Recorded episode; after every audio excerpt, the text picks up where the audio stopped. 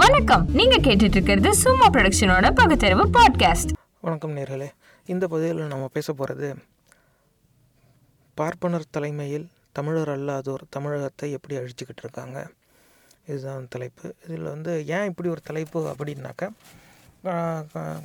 சமீப காலமாக நம்ம சமூக வலைத்தளங்களில் வந்து நிறைய காணொளிகளை பார்த்தோம். அதில் சில காணொலிகளை வந்து தனியாக பதிவிறக்கம் செஞ்சு வச்சுருக்கோம். அப்படி இந்த பதிவில் காணொலியை நான் பார்க்க போகிறோம். இந்த காணொலியையும் பார்க்கும்பொழுது பார்க்கும் பொழுது எழுந்த ஒரு எண்ணம் தான் இது. அதாவது தமிழகத்துக்கு பல பேரால் ஆபத்து இருக்குங்கிறதுல வந்து மாறுபட்ட கருத்து கிடையாது. ஆனால் அதில் வந்து குறிப்பாக இந்த பார்ப்பனர் தலைமையில் தமிழர் அல்லாதோரின் பங்கு அளிப்பு வந்து ரொம்ப அதிகமாக இருக்குது அப்படிங்கிறது என் கண்ணோட்டம்.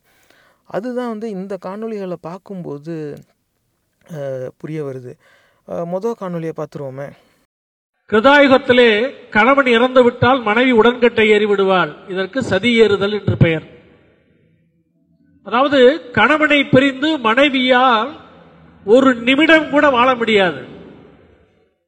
கணவன் மேல் அவ்வளவு ஒரு பதி பக்தி ஒவ்வொரு பெண்களிடம் இருந்தது. அதனால் கணவன் இறந்தவுடன் அவள் உயிர் வாழ அவள் விரும்பவில்லை. யார் அவளை உடன்கட்டை ஏற்றது கிடையாது? அவளாவே ஏறுதல். இதுக்கு சதி ஏறுதல்னு பேரு. யாரும் ஏற்றுதல் கிடையாது. உடன்கட்டை ஏற்றுறது கிடையாது. அவளே ஏறிடுவா. ஐயோ என் ஆத்தக்காரர் போயிட்டார். என்னால இனிமே இருக்க முடியாது. பெண்கள் ஒவ்வொரு கணவனுடைய மனைவிகள் அவ்வாறாக வாழ்ந்தார்கள். கிருதாயுகத்திலே. நான் சொன்னேன் சாத்விக குணங்கள் நிறைவு இருந்தது பதிபக்தி இருந்தது. அடுத்த யுகத்திலே பதிபக்தி போய்விட்டது. பெண்கள் உடன்கட்டை ஏற மறுத்து விட்டார்கள். அடுத்த யுகத்திலே பதிபக்தி போய்விட்டது. பெண்கள் உடன்கட்டை ஏற மறுத்து விட்டார்கள். அவளை கொண்டு உள்ள தள்ள முடியாது. தள்ளினா அது கொலையாயிடும். ஆனா ஒரு ஸ்திரீ தனியாக இருக்கப்படாது சாஸ்திரம் சொல்கிறது மனுநீதி மனு சாஸ்திரம் ஒரு ஸ்திரீ நிறைய இதுக்கு விளக்கங்கள் உதாரணங்கள்லாம் நிறைய இருக்கு. ஒரு ஸ்திரீ ஒரு நாள் பொழுது ஒரு நாள் ராத்திரி பொழுது எந்த ஆடவனும் கூடயும் தனியாக இருக்கக்கூடாது. தன்னை பெற்ற தந்தையுடன் கூட தன்னை பெற்ற தன் கூட பிறந்த தமையனார் கூட ஒரு நாள் ராத்திரி பொழுது ப- தனியா இருக்கக்கூடாது. சாஸ்திரம். தான் கூ- தன்னை பெற்ற அப்பா கூடயும் தான் கூட பிறந்த அண்ணாதம்பி கூட ஒரு நாள் ராத்திரி தனியா இருக்கக்கூடாது ஒரு ஸ்திரீ. ஸ்திரீ தர்மம். இது மனு சாஸ்திரம் சொல்லியிருக்கு. இப்ப கணவன் போயிட்டா இந்த பொண்ணு மனைவி தனியா இருக்கா? கூட அண்ணாவோ? அல்லது யாராவது கூட இருப்பா? ஒரு ஸ்திரீ தனியா இருந்தால் அவளுக்கு நல்லது கிடையாது சமூகத்துக்கு நல்லது கிடையாது. அவளும் கெட்டு போயிடுவான் சமூகம் கெட்டு போயிடும். சாஸ்திரத்துல தெளிவா இருந்தது. அதனால என்ன பண்ணது? அடுத்த யுகத்தில் எப்படி மாறினது பாருங்க? உடன்கட்டவை ஏறல. அதனால என்ன பண்ணா? குழந்தைகள் இருந்தா அவ உடன்கட்டை ஏற வேண்டாம் அப்படின்னு ஒரு மாற்றம். இதான் காலதேச வர்த்தமானத்தில் வரும். இதுக்கு திரேதாயுகத்தில் தசரத சக்கரவர்த்தி. தசரதர் இறந்தார். கோசலை கைகை சுமித்திரை மூணு பேருக்கு மட்டும்தான் பிள்ளைகள். மற்ற அறுபதனாயிரம் மனைவிகள் மற்ற எல்லா மனைவிக்கும் பிள்ளைகள் கிடையாது. இந்த கோசலை கைகை சுமித்திரை தவிர மற்ற எல்லா மனைவிகளும் உடன்கிட்ட ஏறிட்டான். நம்ம பொண்ணோட ஆத்துக்கார மாப்பிள்ள போயிட்டார். விட்டுலாமா அப்படியே? கல்யாணம் பண்ணி வச்சா சாஸ்திரம் கரெக்டா? ரெண்டாவது கல்யாணத்துக்கு மந்திரமே கிடையாது தெரியுமா? ரெண்டாவது கல்யாணம் பண்ணி வச்ச வாத்தியாரும் நரகத்துக்கு போவார். பண்ணி பொண்ணு பண்ணி ப- கன்னியாதானம் பண்ணி கொடுத்த அந்த பொண்ணை கல்யாணம் பண்ணி கொடுத்த அப்பா அம்மாவுக்கு நரகம் கிடைக்கும். தெரியுமா? புனர்வாகத்துக்கு மந்திரமே கிடையாது. புனர்வாகம் அக்னி பண்ணி பண்ணக்கூடாது. இன்னைக்கு ரெண்டாம் கல்யாணம் மந்திரம் பண்ணி ஹோம் பண்ணி எல்லாம் பண்ணிட்டு இருக்கா? சாஸ்திரம் கரெக்டா சாஸ்திரப்படி நடக்கிறாளா எல்லாரும்? ஒரு வாத்தியார் என்கிட்ட புனர்வாகத்துக்கு வரான்னு சொன்னா வாத்தியார் நான் பண்ணி வைக்க மாட்டேன். புனர்வாகம் பண்ணக்கூடாது. சாஸ்திர விரோதம். அப்படின்னு சொல்லணும். இப்போ அந்த காணொலியை பார்த்தோமா? இதில் வந்து அதாவது திருமாவளவன் மனுஸ்மிருதியில் இருக்கிறத மேற்கோள் காட்டி சொன்னதுக்கு பெண்களை இழிவுபடுத்திட்டார் இல்லாததை சொல்லிட்டார் திரித்து பேசிட்டார் எங்கள் சனாதன தர்மத்தை அசிங்கப்படுத்திட்டார் அப்படிலாம் சொல்லி நீதிமன்றம் போய் வழக்கு வரைக்கும் தொடுத்துருக்காங்க. இங்கே ஒரு பிச்சைக்கார நாய் பெண்கள் வந்து பதிபக்தியாம். அது வந்து உடன்கட்டை ஏற்றலையா ஏறினாங்களாம். எ எப்படிலாம் வந்து முட்டு கொடுக்குறான் பாருங்க. ஒரு ஆள் இறந்தால் அந்த ஆளுடைய மனைவியையும் கூட சேர்த்து எரிக்கிறத ஒரு காலத்தில் பழக்கமாக வச்சுருந்துருக்காங்க நம்ம நாட்டில். அதை வந்து நியாயப்படுத்துகிறான் அது வந்து உடன்கட்டை ஏறுனாங்க. யாரும் ஏற்றலை அதுதான் பதிபக்தி. அதுக்கப்புறமா அது வந்து அப்படியே கொஞ்சம் கொஞ்சமாக அது அப்படியே சரிஞ்சு போச்சு. அந்த பத்தி பக்தியெல்லாம் போயிடுச்சு. அப்போ அடுத்த யுகத்தில் அவங்க என்ன சொல்ல ஆரம்பிச்சிட்டாங்க? குழந்தை இருந்தால் வேண்டாம். இப்படி பேசிக்க ஆரம்பிச்சிட்டாங்க. அப்போ குழந்த இல்லாத பெண்கள் கணவனை இழந்தாக்கா அவங்களோட சேர்ந்து அவங்களும் உடன்கட்டை ஏறிடணும். இதை வந்து இதுதான் சாஸ்திரம் சொல்லுது. இப்போ இதெல்லாம் வந்து பெண்களை இழிவுபடுத்துகிற மாதிரி இல்லையா? இது இதெல்லாம் வந்து இவங்க போய் டொனேஷன் கொடுத்து நேரத்தை வீணாக்கி உக்காந்து கேட்டுட்டு வர்றது. உபன்யாசங்கிற பேரில் இந்த மாதிரி பல இடத்துல கூடாரம் போட்டு நடத்திக்கிட்டு இருக்காங்க. இதில் இவங்க போய் உட்காந்து கேட்டுக்கிட்டு இருப்பாங்க. அப்போல்லாம் வந்து இழிவுபடாத அந்த பெண்ணியமும் பெண்களின் மரியாதையும் திருமாவளவன் மனுஸ்மிருதியில் இருக்கிறத மேற்கோள் காட்டி பேசினப்போ தான் வந்து இழிவடைஞ்சிட்டாங்களா? அப்படின்னு கேட்டால் அதுக்கு பதில் கிடையாது. ஆனால் இருந்தால் அதுக்கும் மேலே போய் இந்த மாதிரி வந்து ஒரு பெண் வந்து தனியாக ஒரு ஆணோடு இருக்கவே கூடாது. அது வந்து தந்தையானாலும் சரி கூட பிறந்த சகோதரனானாலும் சரி அப்படி இருந்தால் பொண்ணும் கெட்டு போயிடுவா. சமூகமும் கெட்டு போயிடும். இதெல்லாம் வந்து அறியாமைலாம் சொல்ல முடியாது. அயோக்கியத்தனத்துக்கும் அப்பாற்பட்ட ஒரு சிந்தனை. இதை வந்து இந்த வயசில் இருக்கிற ஒரு ஆள் வந்து சொல்கிறான் இதை பல பேர் உட்காந்து கேட்டுக்கிட்டு இருக்காங்க. இது வீடியோ டேப்பாகி எத்தனை பேர் பார்த்தாங்கன்னு தெரில நம்ம சமூக வலைத்தளத்தில் இப்போ தான் பார்த்தோம். நிஜமாவே இது எப்போ பேசுனாங்கங்கிறது நமக்கு தெரியாது.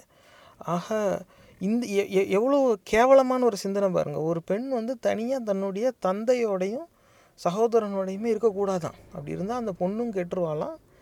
இந்த சமூகமும் கெட்டு போயிருமா?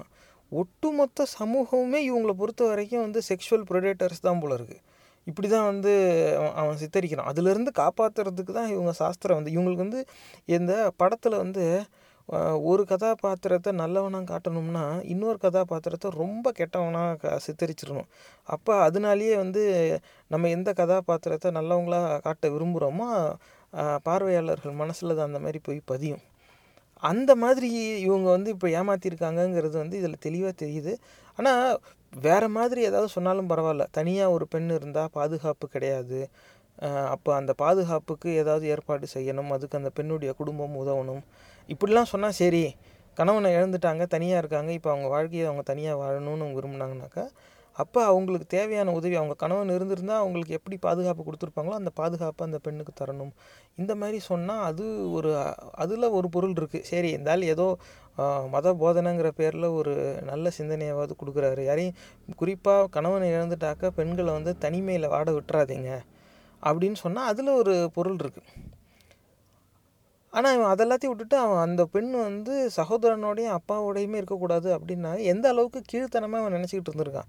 அந்த அளவுக்கு கீழ்த்தனமான எண்ணங்கள் உடையது தான் இந்த சமூகம்னு அந்த சாஸ்திரத்தை எழுதினவன் நினச்சிருக்கான் போல். இதுவும் இவனுங்களே எழுதிக்கிட்டது தானே? இப்போ இந்த மாதிரிலாம் வந்து பேசுனது வந்து பெண்களை இழிவுபடுத்துகிற மாதிரி கிடையாதா? ஊரில் இருக்கிற அப்பனுங்கெல்லாம் வந்து அவங்க பெத்த பொ பொண்ணுங்களை வந்து வன்புணர்வு செய்யணும்னு நினச்சபடியே இருப்பாங்களா? இதெல்லாம் வந்து சிந்தனைக்கு உதவுமா? இதெல்லாம் அறிவுக்கு உதவுமா? ஆனால் இவன் அப்படி சொல்கிறான் ஆனால் இவன் இந்த ஆள் இப்படி பேசினப்ப பெண்கள்லாம் இழிவுபடுத்தப்படலை. யாரும் இந்த ஆள் மேலே போய் வழக்கே போடலையே. திருமாவளவன் மேலே தானே போட்டாங்க. காரணம் என்னென்னா ஒரு தலித் சமுதாயத்தை சேர்ந்தவன் பார்ப்பனர்கள் வந்து தூக்கி பிடித்த ஒரு நூலை வந்து விமர்சிச்சிட்டான். அவன் எப்படி என்னை பற்றி பேசலாம்? அவ்வளவுதான் இவங்களுக்கு கோவம். அது வந்து போன பதிவிலேயே வழக்கறிஞர் வந்து குறிப்பாக சொல்லியிருப்பார். அந்த அதில் ஒரு பிரிவு வந்து நான் பெயிலபிள் அஃபென்ஸ் அந்த அந்த ஒரு பிரிவில் கைதானாக்க அதுக்கு வந்து பெயிலில் வெளியில் வர முடியாது. அப்போ அவங்க எப்படியும் சிறைக்கு கொஞ்ச நாளாவது உள்ளே இருந்து ஆகணுங்கிற ஒரு சூழ்நிலை வரும். அதுக்காகவே அவங்க அந்த பிரிவை வந்து சேர்த்துருக்காங்கன்னு அவர் சொல்கிறார் அப்போ ஒரு தலித் சமூகத்தை சேர்ந்தவன் ஒரு அஹ், மனுஸ்மிருதியை வந்து விமர்சிச்சுட்டா இவங்க வழக்கு வரைக்கும் போவாங்க. ஆனால் அவங்க கூட்டத்திலேயே குறுக்க கயிறு கட்டினவன் இவ்வளோ கேவலமாக சொல்கிறான் கணவன் இருந்துட்டா மனைவி உடன்கட்ட ஏறுவாங்களாம். ஏத்தனது கிடையாதான். அப்போ அதனால அது வந்து பெரிய விஷயம் கேட்டால் பதி பக்தியாக ஏண்டா செத்தவனுக்காக இன்னொரு ஒரு கல்யாணம் பண்ண பொம்பளை வந்து கூட உயிரோடு எரிஞ்சு சாகணும்னு நினைக்கிறது வந்து மனிதாபிமான சிந்தனை எந்த எந்த கண்ணோட்டிலையும் அதாவது இந்த நார்மல் சைக்கலாஜிக்கல் பிஹேவியர் அப்படின்னு ஆங்கிலத்தில் சொல்லுவாங்க. ஒரு பொதுவான நிலையான ஒரு மனோநிலை கொண்ட ஒரு மனிதன் வந்து இப்படிலாம் சிந்திக்க மாட்டான். அவனுக்கு வந்து நிஜமாகவே வந்து அந்த மூளையில் கெமிக்கல் இம்பேலன்ஸ்னு சொல்லுவாங்க. அந்த மாதிரி ஏதாவது பிரச்சனை இருக்கிறவங்க தான் இந்த மாதிரிலாம் யோசிப்பாங்க. அவங்களுக்கு ஏன்னா அவங்களுக்கு உள்ளே வந்து அது அது வந்து பிரச்சனை. அது வந்து அவங்க மனசில் கோளாறுன்னு நம்ம நினச்சிக்கிட்டு இருப்போம். ஆனால் உண்மையில் அவங்க மூளையிலேயே ரசாயன அந்த ரேஷியோலாம் கெமிக்கல் இம்பேலன்ஸ் வந்துடும் அதில் அவங்க அந்த மாதிரி யோசிக்கிறது உண்டு. இதை வந்து மருத்துவர்கள்ட்ட கேட்டப்போ இப்படி சொல்லியிருக்காங்க. நிறைய நேரம் வந்து அந்த மாதிரி டெலூஷனல் பேஷண்ட்ஸுக்கு வந்து காரணம் வந்து மூளையில் கெமிக்கல் இம்பேலன்ஸாக இருக்கலாம்.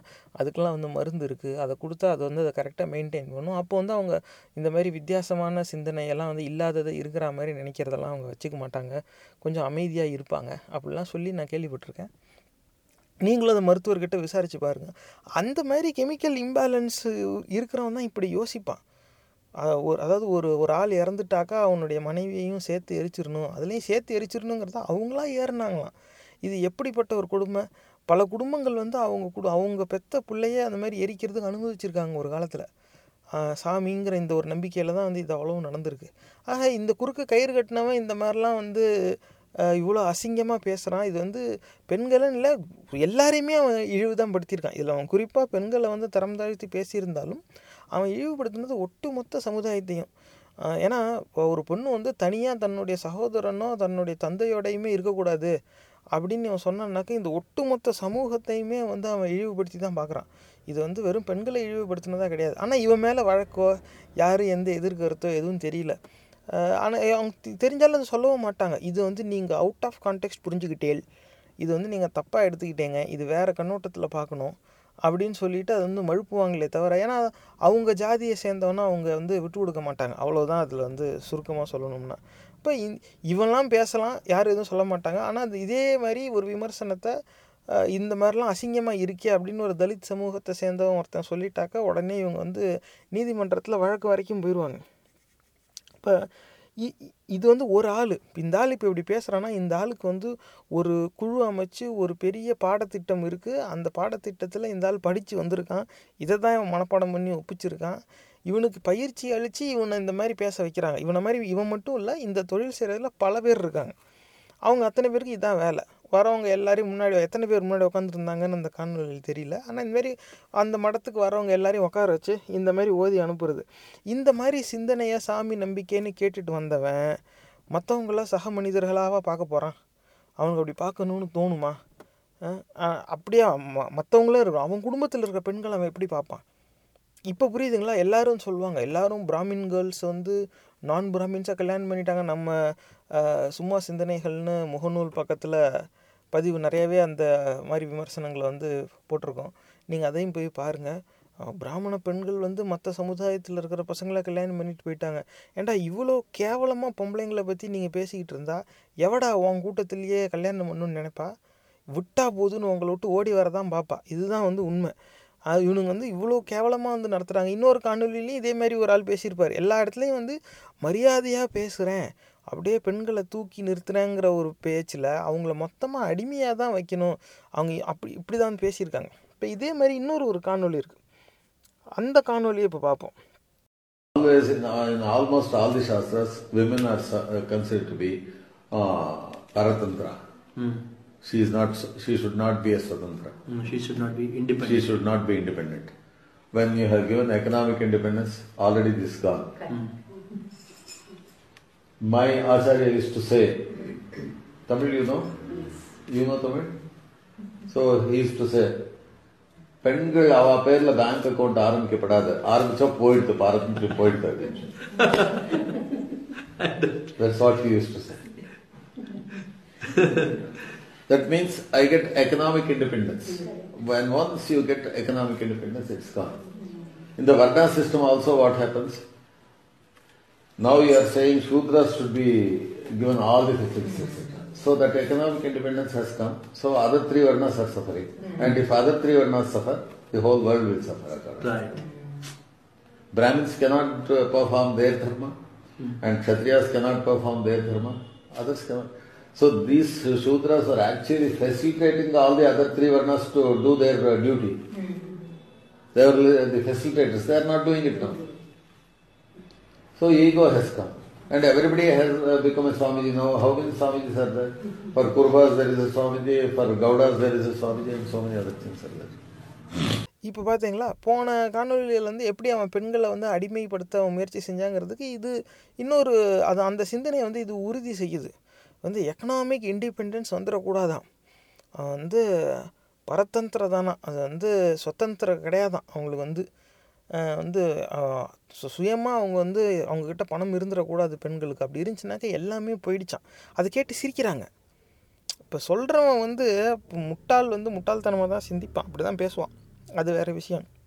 ஆனால் அதை சொன்னதும் அதை ரசித்து சிரிக்கிறாங்க பாருங்கள் அவங்க வந்து எ எப்படிப்பட்ட சூழ்நிலையில் இவங்கெல்லாம் வளர்ந்துருந்தா என்ன மாதிரி குடும்பங்களில் இவங்கெல்லாம் வளர்ந்துருந்தா இப்படி சிந்தி இந்த மாதிரி ஒரு சிந்தனையை சிரித்து கைத்தட்டி ரசிக்கிற ஒரு மனநிலை இவங்களுக்கு வந்திருக்கும். இதை நேர்களை தயவு செஞ்சு சிந்திச்சு பார்க்கணும். ஒருத்தன் வந்து பெண்களுக்கு எக்கனாமிக் இண்டிபெண்டன்ஸ் இருக்கக்கூடாது. அவங்க கையில் காசு போச்சு அவங்க பேரில் வந்து வங்கியில் கணக்கே ஆரம்பிக்கக்கூடாதான். அப்படி ஆரம்பிச்சிட்டாவே முடிஞ்சு. அது அவங்களோட ஆச்சாரியா அவங்களுக்கு சொல்லியிருக்காங்களாம். ஆச்சாரியானா அவங்க ஒரு- ஒரு ஒரு குடும்பத்துக்கு ஒரு ஒரு சாமி மாரி டூப்ளிகேட் குலசாமி. குலசாமியே ஒரு டூப்ளிகேட்டு அதுக்குள்ள அதில் இவனுங்க ஒரு டூப்ளிகேட்டு இப்போ இந்த மாதிரி அவங்க அது வந்து ஒரு ஒரு குடும்பத்துக்கு இருக்கிற குலசாமி மாதிரி அந்த ஆச்சாரியா வந்து இவருக்கு சொல்லியிருக்கிறாரு. இந்த மாதிரி பெண்கள் வந்து அவங்க பெண்கள் பெயரில் வங்கியில் கணக்கு ஆரம்பிச்சிடக்கூடாது அப்படி ஆரம்பிச்சிட்டா எல்லாம் போயிடும். அதை கேட்டோடனே எல்லாம் சிரிக்கிறாங்க. அவங்க அதை ரசிக்கிறாங்க. ஆமாம் ஆமாம் அப்படி தான் இருந்திருக்கணும். அது ஏதோ ஒரு பெரிய கோட்பாடு மாதிரியும் அந்த கோட்பாடை விட்டுட்டதுனால இப்போ மொத்த சமுதாயமும் அழிஞ்சு போன மாதிரியும் அதுலேருந்து பெண்கள்லேருந்து ஆரம்பித்து இவன் அடுத்து போய் என்ன சொல்கிறான்னாக்கா ஒரு ஒரு வர்ணாவில் இருக்கிறவனும் அவனுக்கான தர்மத்தை தான் அவன் செய்யணும். வேறு எதுவும் செய்யக்கூடாது. இந்த மூணு பேருக்கும் உதவ வேண்டியது தான் வந்து சூத்ரன் அவன் ஃபெசிலிட்டேட்டர் ஆனால் அவன் அவனோட வேலையை ஏன்னா அவனுக்கு இன்றைக்கி வந்து எக்கனாமிக் இண்டிபெண்டன்ஸ் கிடச்சிருச்சு. அவனுக்கு எல்லாரும் கொடுத்துடணும்னு சொல்லிட்டாங்க. அவனுக்கு எல்லாம் கிடச்சிருச்சு. அதனால அவன் வந்து அந்த ஃபெசிலிட்டேட் பண்ண மாட்டேங்கிறான். ஈகோ வந்துருச்சு. அதாவது இவங்க என்ன சொல்கிறாங்கனாக்கா ஒருத்தன் ப ஒருத்தன் மட்டும்தான் படிக்கணும் இன்னொருத்தன் ஆட்சி மட்டும்தான் செய்யணும் இன்னொருத்தன் பொருளாதாரத்தை மட்டும் கட்டுப்பாட்டில் வச்சுருக்கணும். இந்த மூணுமே இல்லாதவன் இந்த மூணு பேருக்கும் வந்து அடிமையாக வந்து சேவை செய்யணும். இது பேர் வந்து இவங்களுடைய வர்ண சாஸ்திரம் அதை வந்து கடைப்பிடிக்காமல் விட்டது வந்து இந்த சூத்திரர்களுக்கு வந்து ஈகோவான் சக மனிதனாக உனக்கு சமமாக நான் நிற்பேன்னு நான் சொல்கிறதுல உனக்கு அது பேர் ஈகோவா? இப்போ இந்த மாதிரி ஆளை விட்டு வச்சது தான் நம்மளுடைய மிகப்பெரிய தப்பு நேரில். ஏன்னா இந்த மாதிரி எத்தனை பேர் இருக்காங்கன்னு தெரியாது. இன்றைக்கி இவன் இப்படி பேசுகிறான்னா இது வந்து வெறும் விளைவு. இதுக்கான அந்த இது வந்து கான்சிக்வன்ஸ் தான். அந்த காசேஷன் எங்கே இருக்குது இதோட ரூட் காஸ் என்ன அப்படின்னு பார்த்தா இ- பல தலைமுறையாக வந்து இப்போ இந்த மாதிரி பேசியே வளர அந்த சூழ்நிலையில் தான் இந்த அத்தனை பேருமே வளர்ந்து வந்திருக்காங்க. இவன் இவன் யாரோ பெரியவங்க பேசுனது இவன் கேட்டு இப்படி பேசுகிறான் அவன் இன்னொருத்தவன் இவங்க குடும்பத்துலலாம் இவங்களுக்கு இதுதான் ஃபுல் டைம் வேலை போல இருக்குது இதனாலேயே வந்து மொத்த பார்ப்பனர்களையுமே வந்து கெட்டவங்கங்கிற மாதிரி பார்க்க வேண்டிய ஒரு கட்டாயத்துக்கு நம்ம தள்ளப்படுறோம். ஏன்னா நம்ம நண்பர்களில் எத்தனை பேர் பார்ப்பனர்கள் இருப்பாங்க. அவங்களாம் வந்து என்றைக்கும் அந்த பிராமின் ப்ரைடுங்கிறத அவங்க காமிச்சிக்க மாட்டாங்க. அந்த மாதிரி காமிச்சது இல்லை.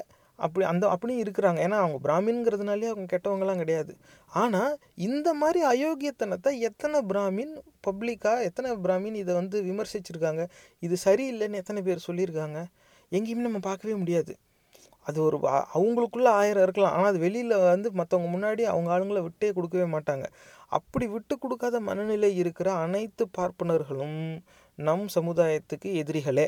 இதில் வந்து மாறுபட்ட கருத்தே கிடையாது. நீ சொல்லவே வேணாம்ப்பா ஆனால் சொல்லுறவனை அவன் அப்படி தான் சொல்லுவான். உனக்கு ஏன்? அப்படின்னு நீ நினச்சனா நீயும் கெட்டவன் தான் உன்னாலையும் இந்த சமுதாயத்துக்கு ஆபத்து தான் நீ போய் தடுக்கலாம் தேவையில்ல. நீ போய் அதை வந்து ஏன் இப்படி சொல்லலான்னு சொ அப்படி உடனே இறங்கி சண்டை போடணுங்கிற அவசியமும் கிடையாது. ஏன்னா எல்லாருக்கும் அந்த வாய்ப்பு அமையாது. வாய்ப்பு அமைஞ்சாலும் அதுக்கான தெம்பு இருக்காது. அவங்களுக்கான பாதுகாப்பு எதுவும் கிடையாது. அதனால் எல்லோரும் போய் இறங்கி அடித்தடியில் தான் போகணும். அவனை எப்படியாவது வாயை அடைக்கணும். அவங்க கூட சண்டை போடணும். தர்க்கம் பண்ணணும். இப்படிலாம் கேட்கல ஆனால் இப்படி ஒரு செய்தி உனக்கு காதுக்கு எட்டும் பொழுது அதை தட்டி கழிக்காமல் இல்லை அப்படி பேசுனது தப்பு. அப்படின்னு தப்பை தப்புன்னு சொல்ல நீ தயங்குறனாக்க நீயும் அயோக்கியனே உன்னால் இந்த சமுதாயத்துக்கு கெட்டது தானே தவிர நல்லது கிடையாது. ஆனால் இவன் வந்து இப்படி சொல்கிறான் வந்து சூதரர்கள் வந்து அவங்க கடமையை செய்ய தவறிடுறாங்க. இதனால வந்து மிச்சம் இருக்கிற மூணு வர்ணாலும் கஷ்டப்படுறாங்களாம். மிச்சம் இருக்க மூணு வர்ணா கஷ்டப்பட்டால் இந்த லோகமே கஷ்டப்படுமா? அவ- இவனை பொறுத்த வரைக்கும் உலகமே இந்த மூணு வர்ணா தான். இந்த நாலாவது ஆளி இவனுங்களுக்கு சேவை செய்யலன்னொடனே இந்த மூணு பேருமே கஷ்டப்படுறாங்களா? அந்த உலகமே கஷ்டப்படுதான். எப்படிப்பட்ட அயோக்கியத்தனத்தை ரொம்ப சாதாரணமாக சொல்கிறோம் அதையும் உட்காந்து எல்லாரும் கைத்தட்டி சிரித்து வரவேற்று அதை வந்து ரசிக்கிறாங்க. அவங்கள பொறுத்த வரைக்கும் அதுதான் சாஸ்திரம். ஏன்னா அது அவங்க சாமியோட சொல்லு. அதை வந்து பின்பற்றணும். அவங்கள பொறுத்த வரைக்கும் அவங்க எல்லாருமே வந்து ஒரு அவங்க வந்து உயர்ந்த மனிதர்கள்ங்கிற நம்பிக்கையிலே தான் அவங்க வாழ்வாங்க போல இருக்குது நிஜமாகவே பிராமண குடும்பங்கள் வந்து எப்படி செயல்படுது அப்படிங்கிறது வந்து நம்ம இன்னைக்கு தேதியில் ஆராய்ச்சி பண்ணி பார்க்க வேண்டிய ஒரு கட்டாயத்தில் இருக்கிறோம். ஏன்னா இந்த ஆள் இந்த பேசினவனுங்க எல்லாம் பார்க்க ஐம்பது வயசுக்கு மேலே தான் இருக்கான். அப்போ இவன் ஐம்பது வயசுக்கு அப்புறமாவும் இவன் இந்த மாதிரி சிந்தனையுடையவே இருக்கான்னா எத்தனை தலைமுறையாக இவனுங்க குடும்பங்களில் இந்த மாதிரி சிந்தனையை பேசி வளர்ந்துருக்காங்க? ஏன்னா நிஜமாகவே படித்தவன் அந்த கல்விக்கான ஏதாவது ஒரு ஒரு சதவீதம் தாக்கம் மூளையில் இருந்திருந்தாலும் இந்த மாதிரி சிந்தனையை ஆதரிக்க மாட்டான். இவனோட அப்பனுக்கு புத்தி இருந்தாக்க இந்த மாதிரி நீ பேசாதரா அப்படின்னு சொல்லி இவனை கண்டிச்சிருப்பான். எல்லா மனுஷனும் ஒன்று ஒன்றுன்னு சொல்லி கொடுத்துருப்பான். ஆனால் இல்லை இவனுக்கு இதை தான் கற்றுக் கொடுத்துருக்காங்க. அதனால தான் வந்து இன்னைக்கு இவங்ககிட்ட கற்றுக்கிறதுக்காக தான் இப்போ நாலு பேர் வந்து இதை கேட்டுக்கிட்டு இருக்காங்க. அதில் கேட்குறாரு இவனும் தமிழ்? கண்டி அப்போ அங்கேயே வருது பாருங்க. இவனும் தமிழ்னு ஏன் கேட்குறான்னாக்கா இவங்ககிட்ட யார் வந்து பேசுகிறாங்களோ அவங்க தமிழர் அல்லாதோர். வேறு மாநிலத்திலேருந்து வரவங்க போல இருக்கு. அதனால தான் ஆங்கிலத்தில் பேசுகிறார் இடையில வந்து இவனும் தமிழ் உறுதி செஞ்சுக்கிட்டு அதுக்கப்புறமா இவர் வந்து விளக்குறாரு. இந்த மாதிரி தான் எங்கள் ஆச்சாரியா வந்து சொல்லுவார். அப்போ பெண்களுக்கு வந்து பொருளாதார சுதந்திரம் கிடச்சிடக்கூடாது. அதுக்கப்புறமா சூத்திரர்களுக்கும் வந்து பொருளாதார சுதந்திரம் கிடச்சிடக்கூடாது. இது ரெண்டும் கிடைச்சிருச்சுனாக்க எல்லாமே போயிடுச்சு உலகமே கஷ்டப்படுது. இந்த மாதிரி ஒரு அயோக்கியத்தனத்தை தான் வந்து சொல்கிறான் அப்போ இவங்களை பொறுத்த வரைக்கும் இவங்களுக்கு அடிமைகள் தேவை. அப்போ அந்த அடிமைகள் இல்லாமல் இவங்க வந்து இந்த சமுதாயத்தில் இவங்க என்ன நிலையில் இருக்காங்களோ அந்த நிலையில் வந்து இவங்களுக்கு விருப்பம் இல்லை. அப்படிலாம் இருக்கக்கூடாது. இவங்களுக்குன்னு அடிமைகள் தேவை. இது வந்து இதில் தெளிவாக தெரியுது. இப்போ இந்த சிந்தனைகள்லாம் வந்து இவங்க வந்து தென்னிந்தியாவில் தான் இப்படி அப்படின்னு கேட்டாக்கா தென்னிந்தியா வட இந்தியாவோட ஒப்பிடும்போது ஓரளவுக்கு பரவாயில்லன்னு சொல்லலாம். ஏன்னா இந்த மாதிரி தனியாக வீட்டில் உட்காந்து பேசிக்கிறது தானே இருக்காங்க. வெளியிலலாம் வந்து பேசினா செருப்பு பிஞ்சிரும். ஆனால் வட இந்தியாவில் அப்படி கிடையாது. அவனுங்க வெளியிலேயே வந்து பொது வழியிலேயே வந்து இப்படியே பேசி பழகினவங்க தான். இது வந்து வட இந்தியாவில் இந்த சாமி நம்பிக்கைங்கிற பேரில் மூட நம்பிக்கையில் போய் அழிஞ்சது ஏராளமான பேர். அதனால தான் அங்கே எதுவும் பழப்புக்கு வழி இல்லாமல் அங்கேருந்து இங்கே ஓடி வரானுங்க. அது வேறு கதைன்னு வச்சுக்குவோம். ஆனால் வட இந்தியாவில் இவங்களோட இந்த சாஸ்திரம் சம்பிரதாயம் சாமி நம்பிக்கை இந்த பெயரில் வந்து இதுக்குள்ளே வந்து மொத்தமாக இந்த பெண்ணடிமைத்தனம்ங்கிறது வந்து எல்லா இடத்துலையுமே பொருந்தியே இருக்கும். அது கூடயே வரும். இவங்க முன்னாடி போகிறது வண்டினா அது ஒரு ட்ரெய்லர் மாதிரி டிராக்டரோட என்ன நேரமும் கூட போய்கிட்டே இருக்கும். அப்போ இப்போ இன்னொரு ஒரு காணொலி ஒன்று பார்த்துருவோமே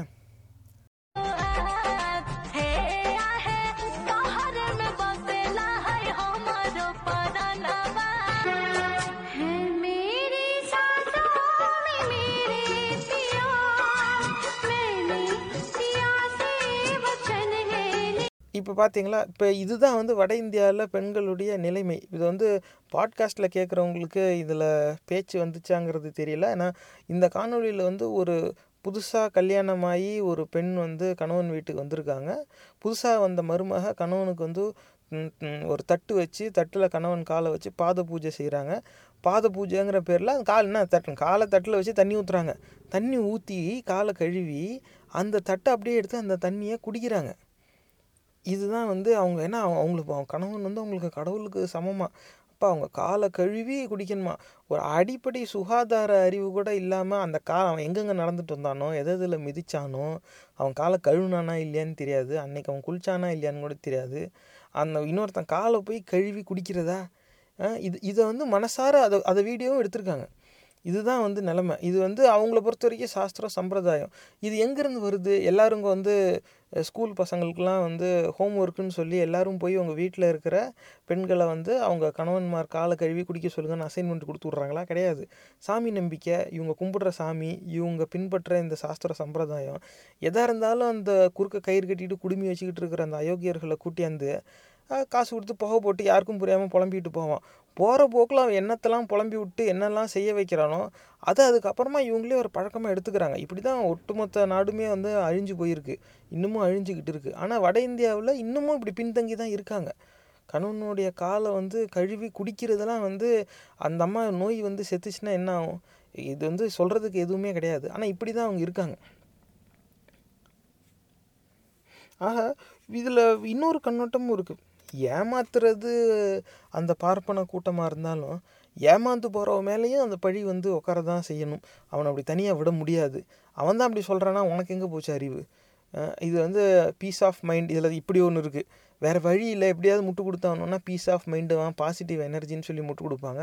ஆனால் இந்தமாரி காலை கழுவி குடிக்கிற அறிவு கட்ட முண்டங்கள் வந்து அவங்களுக்கு அதெல்லாம் தெரியாது. அவங்கள பொறுத்த வரைக்கும் நிஜமாவே சாமின்னு ஒன்று இருக்குது அது வந்து எங்கே இருக்குது எப்படி இருக்குன்னு தெரியல. இருக்குது ஆனால் அவங்கள பொறுத்த வரைக்கும் சாமிங்கிறது அந்த காவி சாயம் பூசப்பட்டு என்ன இருக்கோ அதுதான் சாமி. அந்த கல்லுலலாம் வந்து ஏதோ சக்தி இருக்குது இவங்க அதை தொட்டு கும்பிட்டாக்க இவங்களுக்கு ஏதோ பெரிய சக்தி வந்துடுது இவங்களுக்கு ஒரு பெரிய பாதுகாப்பு வந்துடுது வருஷம் வருஷம் லட்சக்கணக்கான பேர் நோயில் சேர்த்துக்கிட்டு தான் இருக்கான் அவங்க வறுமையிலேருந்து வெளில வந்த பாடே கிடையாது. நிஜமாவே அப்படிலாம் ஒரு சாமி இருந்தால் அந்த நோயையும் வறுமையும் மாதிரி இந்நேரம் போக்கியிருக்கணுமே. அப்படிலாம் எதுவும் போக்கல. ஆனால் இவங்க வறுமையில் இருக்கிறதுக்கு என்ன காரணங்கிறது தான் இவனுங்க இப்படி திரிக்கிறாங்க. சூத்திரர்கள் வந்து இவங்க சேவை செய்கிறத விட்டுட்டாங்க. அதனால் மிச்சம் இருக்க மூணு வர்ணால இருக்கிறவங்களும் கஷ்டப்படுறாங்க. அதனால தான் லோகமே கஷ்டப்படுது. இந்த மாதிரி இப்படி தான் சொல்லி கொம்பு செய்ய விட்றது. இப்போ ஏன் இந்த தலைப்பே வந்து பார்ப்பனர் தலைமையில் தமிழர் அல்லாதோர் வந்து எப்படி தமிழகத்தை சிதைச்சிக்கிட்டு இருக்காங்க? இதுதான் வந்து தலைப்பு. ஏன் அந்த தலைப்பை தேர்ந்தெடுத்தது காரணமே இதுதான். ஏன்னா ஒரு பக்கம் சாஸ்திரம் சம்பிரதாயம்னு இந்த பார்ப்பனர்கள் எப்படி ஓதி ஊரை ஏமாத்தினாலும் அதனுடைய தாக்கம் வந்து இவங்களை நம்பி ஏமாறுற கூட்டம் இருக்குல்ல. பார்ப்பனர் அல்லாதோர் இருப்பாங்கல்ல. அவங்க அதை நம்பி ஏமாந்து அவங்க என்ன செயல்பாட்டில் இறங்குறாங்களோ அது இந்த சமுதாயத்தை இன்னும் பாதிப்புக்கு உள்ளாக்குது. அதில் ஒரு எடுத்துக்காட்டு தான் இப்போ இந்த அம்மா காலை கழுவி குடித்தது அந்த சம்பவம்.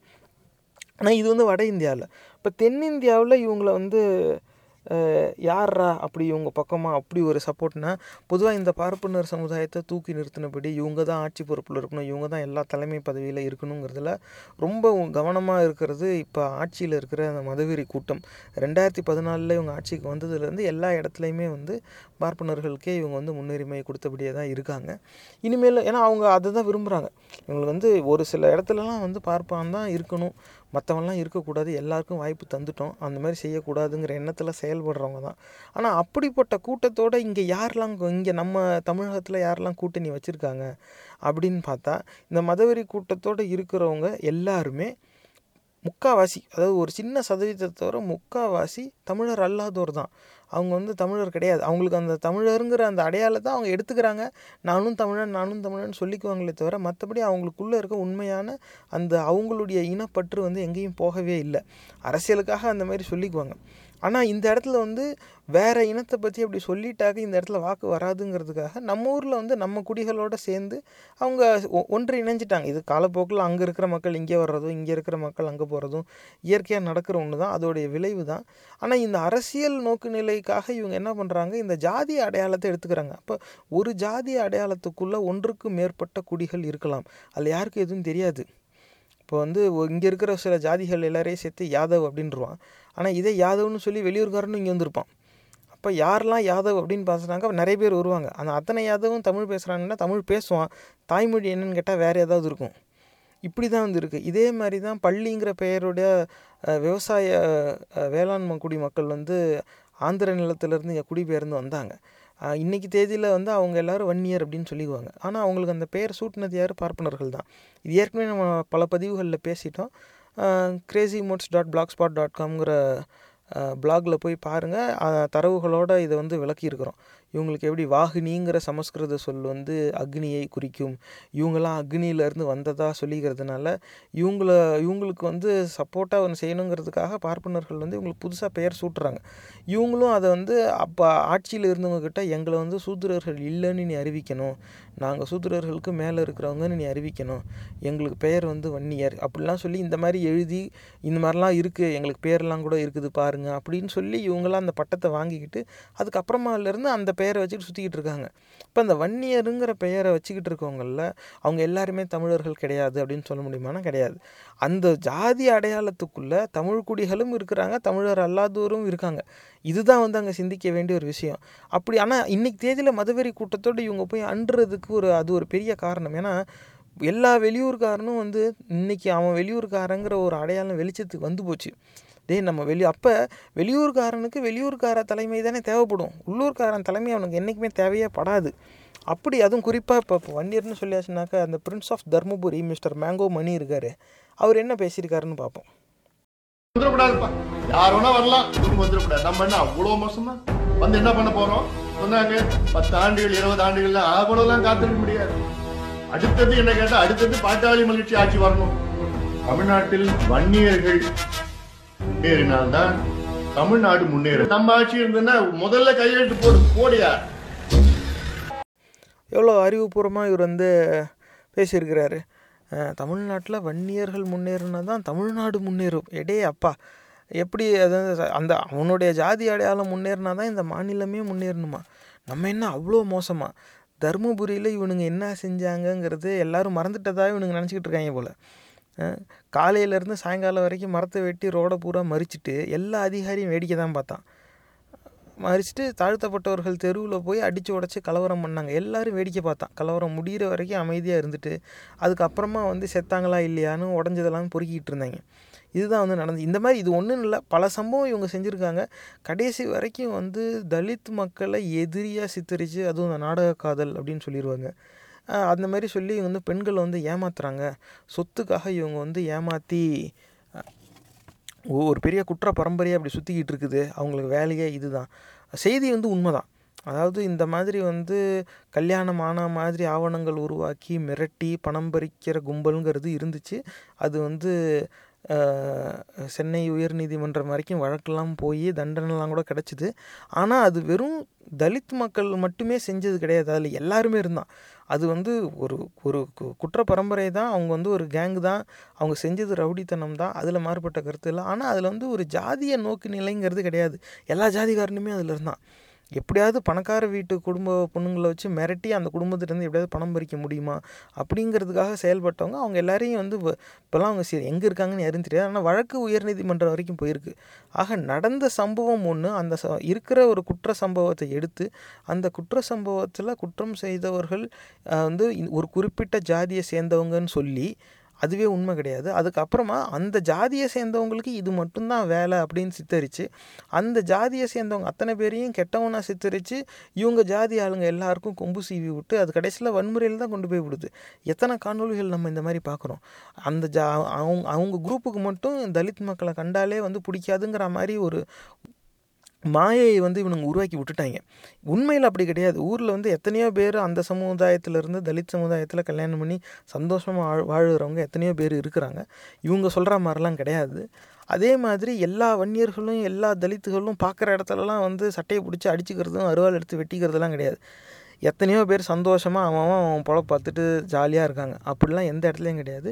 எத்தனையோ ஊர்களில் வன்னியர் சமுதாயத்தை சேர்ந்தவங்க தலித் ஜாதி பேரே பார்க்காம எல்லாரும் நண்பர்களாக அண்ணன் தம்பிகளாக பழகிட்டு தான் இருக்காங்க. ஆனால் இவனுங்க அரசியலுக்காக இப்படி ஒரு பரப்புரையை செஞ்சு அந்த பரப்புரையோட விளைவாக மக்கள் மத்தியில் வந்து பிரிவினைவாதத்தை வந்து இவங்க வளர்த்து விட்ருக்காங்க காலங்காலமாக இவங்க இதுதான் செஞ்சுக்கிட்டு இருக்காங்க. அதுலேருந்து சொல்கிறாரு இருபது ஆண்டுலாம் காத்திருக்க முடியாதான். அடுத்த தேர்தல்லே வந்து பாட்டாளி மக்கள் கட்சியோட ஆட்சி வந்தாகணுமா? உனக்கு உன் கட்சியோட ஆட்சி வரணும்னா நீ என்ன கூட்டணியில் போய் நின்றுக்கிட்டு இருக்க? அப்போ அது அங்கே தான் வந்து சந்தேகமே வருது. நீ கூட்டணின்னு அந்த பக்கம் ஏன் போய் நிற்க வேண்டியது இருக்குது இவங்களுடைய வரலாறோடையே இப்போ இருக்க நிகழ்காலத்தையும் தான் நம்ம ஒப்பிட்டு பார்க்க முயற்சி செய்கிறோம் நேர்களே. சிந்திச்சு பார்க்கணும். பள்ளிங்கிற பெயருடைய தெலுங்கு பேசின வேளாண்குடி மக்கள் தமிழகத்துக்கு குடிபெயர்ந்து வராங்க. காலப்போக்கில் பார்ப்பனர்கள் தான் அவங்களுக்கு வன்னியருங்கிற பெயரையே சூட்டுறாங்க. அதுக்கப்புறமா வன்னியருங்கிற பெயருக்குள்ளே தெலுங்கு குடிகள் இல்லாமல் தமிழ் குடிகளையும் இவங்க சேர்த்துக்கிறாங்க. இன்றைக்கி வன்னியருங்கிற பேரை வச்சுக்கிட்டு வன்னியர் வாக்கு வேணுமா வன்னியர் வாக்கு வேணுமான்னு சொல்லி எல்லா இடத்துலையும் கூறுறது இவங்க தேடி பிடிச்சி போய் அண்டுனது மதவெறி கூட்டத்துக்கிட்ட தான் இப்போ வெளியூர்லேருந்து பஞ்சம் பிழைக்க வந்தவன் இந்த இடத்துல வந்து நம்ம அடையாளத்தை கையில் எடுத்துக்கிட்டு வெளியூர்காரங்கிட்டே தான் போய் சரணடைகிறான். எப்படியாவது என்னை காப்பாற்றுன்னு அந்த பக்கம் பருப்பு வேகலைன்னொன்னே இப்போ இந்த மாதிரி பேசிக்கிறது. இது வந்து ஒரு நெகோசியேஷன் டாக்டிக் அவங்க இவங்களுக்கு ஒரு லிவரேஜ் ஒன்று வேணும்ல. அப்போ இந்த மாதிரி இவங்க தனியாக பேச ஆரம்பிச்சிட்டாங்க. இல்லை இல்லை உங்களுக்கு பதவியெலாம் இருக்குது கவலைப்படாதீங்க. அப்படின்னு சொன்னால் இவங்க கொஞ்சம் அமைதியாவாங்க. அதுக்காக இந்த மாதிரிலாம் வந்து காணொலி இவங்க வெளியில் விடுறது. இதில் வந்து வன்னியர்கள் நல்லா இருந்தால் தான் தமிழ்நாடே நல்லா இருக்குமா? அப்போ தமிழ்நாட்டில் இருக்கிறவங்க அத்தனை பேரும் வன்னியர்னு ஒரு ஒத்துக்குவாரா? அப்படிலாம் அவர் ஒத்துக்க மாட்டார். ஏன்னா இவங்க தனி ரத்தம். அக்னியிலேருந்து வந்த நெருப்புலேருந்துலாம் உயிர் வருமா? இப்படிலாம் வந்து இவனுங்க யோசி நம்புகிறவங்க இது இந்த நம்பிக்கையை இவங்களுக்கு கொடுத்தது யார்? பார்ப்பனர்கள். அவங்க சாஸ்திரம் அப்படி சொல்லுது. அஹ் சத்திரியனா இப்படி வந்தவன் தான். இந்த மாதிரி நெருப்புலேருந்து வந்தவங்க தான். அந்த ராஜா வந்தார். அவர் தான் மொதல் ராஜா. அந்த வம்சாவளியில் வந்தவங்க. அதனால தான் நாங்களாம் ஆண்ட பரம்பரை. எல்லா ஜாதியிலையும் மிஞ்சினா ஒரு பத்து இருபது ராஜா இருப்பான். அவ்வளோதான் அந்த பத்து குடும்பம் வேணும்னா ஆண்ட பரம்பரைன்னு சொல்லிக்கலாம். அவ்வளோதான் அதுவும் அன்னைக்கு. இன்னைக்கு தேதியில் எல்லாருமே வந்து பல பேர் வந்து பிச்சைக்காரனாகவே போயிட்டான். பல குடும்பங்கள் காணாமையே போயிடுச்சு. நிறைய பேர் வறுமையில் வாடிக்கிட்டு இருக்காங்க. அவங்களுடைய தாத்தன் பாட்டன் வேணும்னா ஜமீன்தாராகவும் குறுநில மன்னராகவும் இருந்திருக்கலாம். ஆனால் இவங்க அப்படி கிடையாது. ஏன்னா சொத்து இருக்குது சொத்து இருக்குன்னு படிக்காமே விட்டுட்டாங்க. இந்த ஜாதிய திமிரு வந்து அவங்கள அது இது இதனால தான் அந்த திமிரை இவங்களால் விட முடியல. அந்த ஜாதிய திமிரை வச்சுக்கிட்டு சொத்து இருக்குது நாங்களாம் பெரிய ஆள் எங்களுக்கு எல்லாமே இருக்குதுன்னு சொன்னாங்க. படிக்கலை. காலப்போக்கில் வந்து எத்தனை நாள் சொத்து வந்து சோறு போடும்? ஒரு ஸ்டேஜில் அது கரைஞ்சு போயிடும் அதுக்கப்புறமா பார்த்தா இவங்கிட்ட அடிமையாக இருந்தவன்லாம் இன்றைக்கி வீடு காருன்னு வாங்கி உக்காந்துட்டான். ஏன்னா கல்வி தான் அவனை உயர்த்தும் கல்வி தான் அவனை காப்பாற்றும்னு சொல்லி அவன் அடித்து பிடிச்சி போய் பள்ளிக்கூடத்தில் சேர்ந்தான். தந்தை பெரியார் அம்பேத்கர் இவங்கள மாதிரி பெரிய தலைவர்கள்லாம் நடத்திய போராட்டத்தால் எல்லாருக்கும் உரிமைகள் கிடைச்சது எல்லாருக்கும் கல்வி வந்து சேர்ந்துச்சு. இப்போ எதுவுமே இல்லாமல் இருந்தவன் கல்வி தான் என்னை காப்பாற்றுன்னு சொல்லி போய் படித்தான் முன்னேறினான். அவன் உழைச்சி சம்பாரித்து வீடு காருன்னு உட்காந்துருக்கான் இவங்களால் அதை பார்க்க முடியல. அப்போ தான் வந்து அப்போ இந் இந்த நேரத்தில் தான் இந்த சூழ்நிலையில் தான் பார்ப்பனர்கள் சித்தரிக்கிற இந்த கதை. சூத்திரன் தன்னுடைய கடமை செய்யாமல் போனதால் மிச்சம் இருக்கிற மூன்று வர்ணத்தை சேர்ந்தவர்களும் கஷ்டப்படுகிறார்கள். அந்த மூணு வர்ணத்தை சேர்ந்தவனும் கஷ்டப்பட்டால் உலகமே கஷ்டப்படும். இப்படின்னு அப்போ அது இவங்களுடைய வெறுப்பு வந்து இன்னும் தூண்டி விடுது ஏற்கனவே இந்த இடத்துல பல கதை சொல்லி இந்த ஜாதியை சேர்ந்தவெல்லாம் கெட்டவன் இந்த ஜாதியை சேர்ந்தவெல்லாம் மோசமானவன் இப்படி ஜாதி வேற்றுமையை இங்கே பதிய வச்சுருக்காங்க.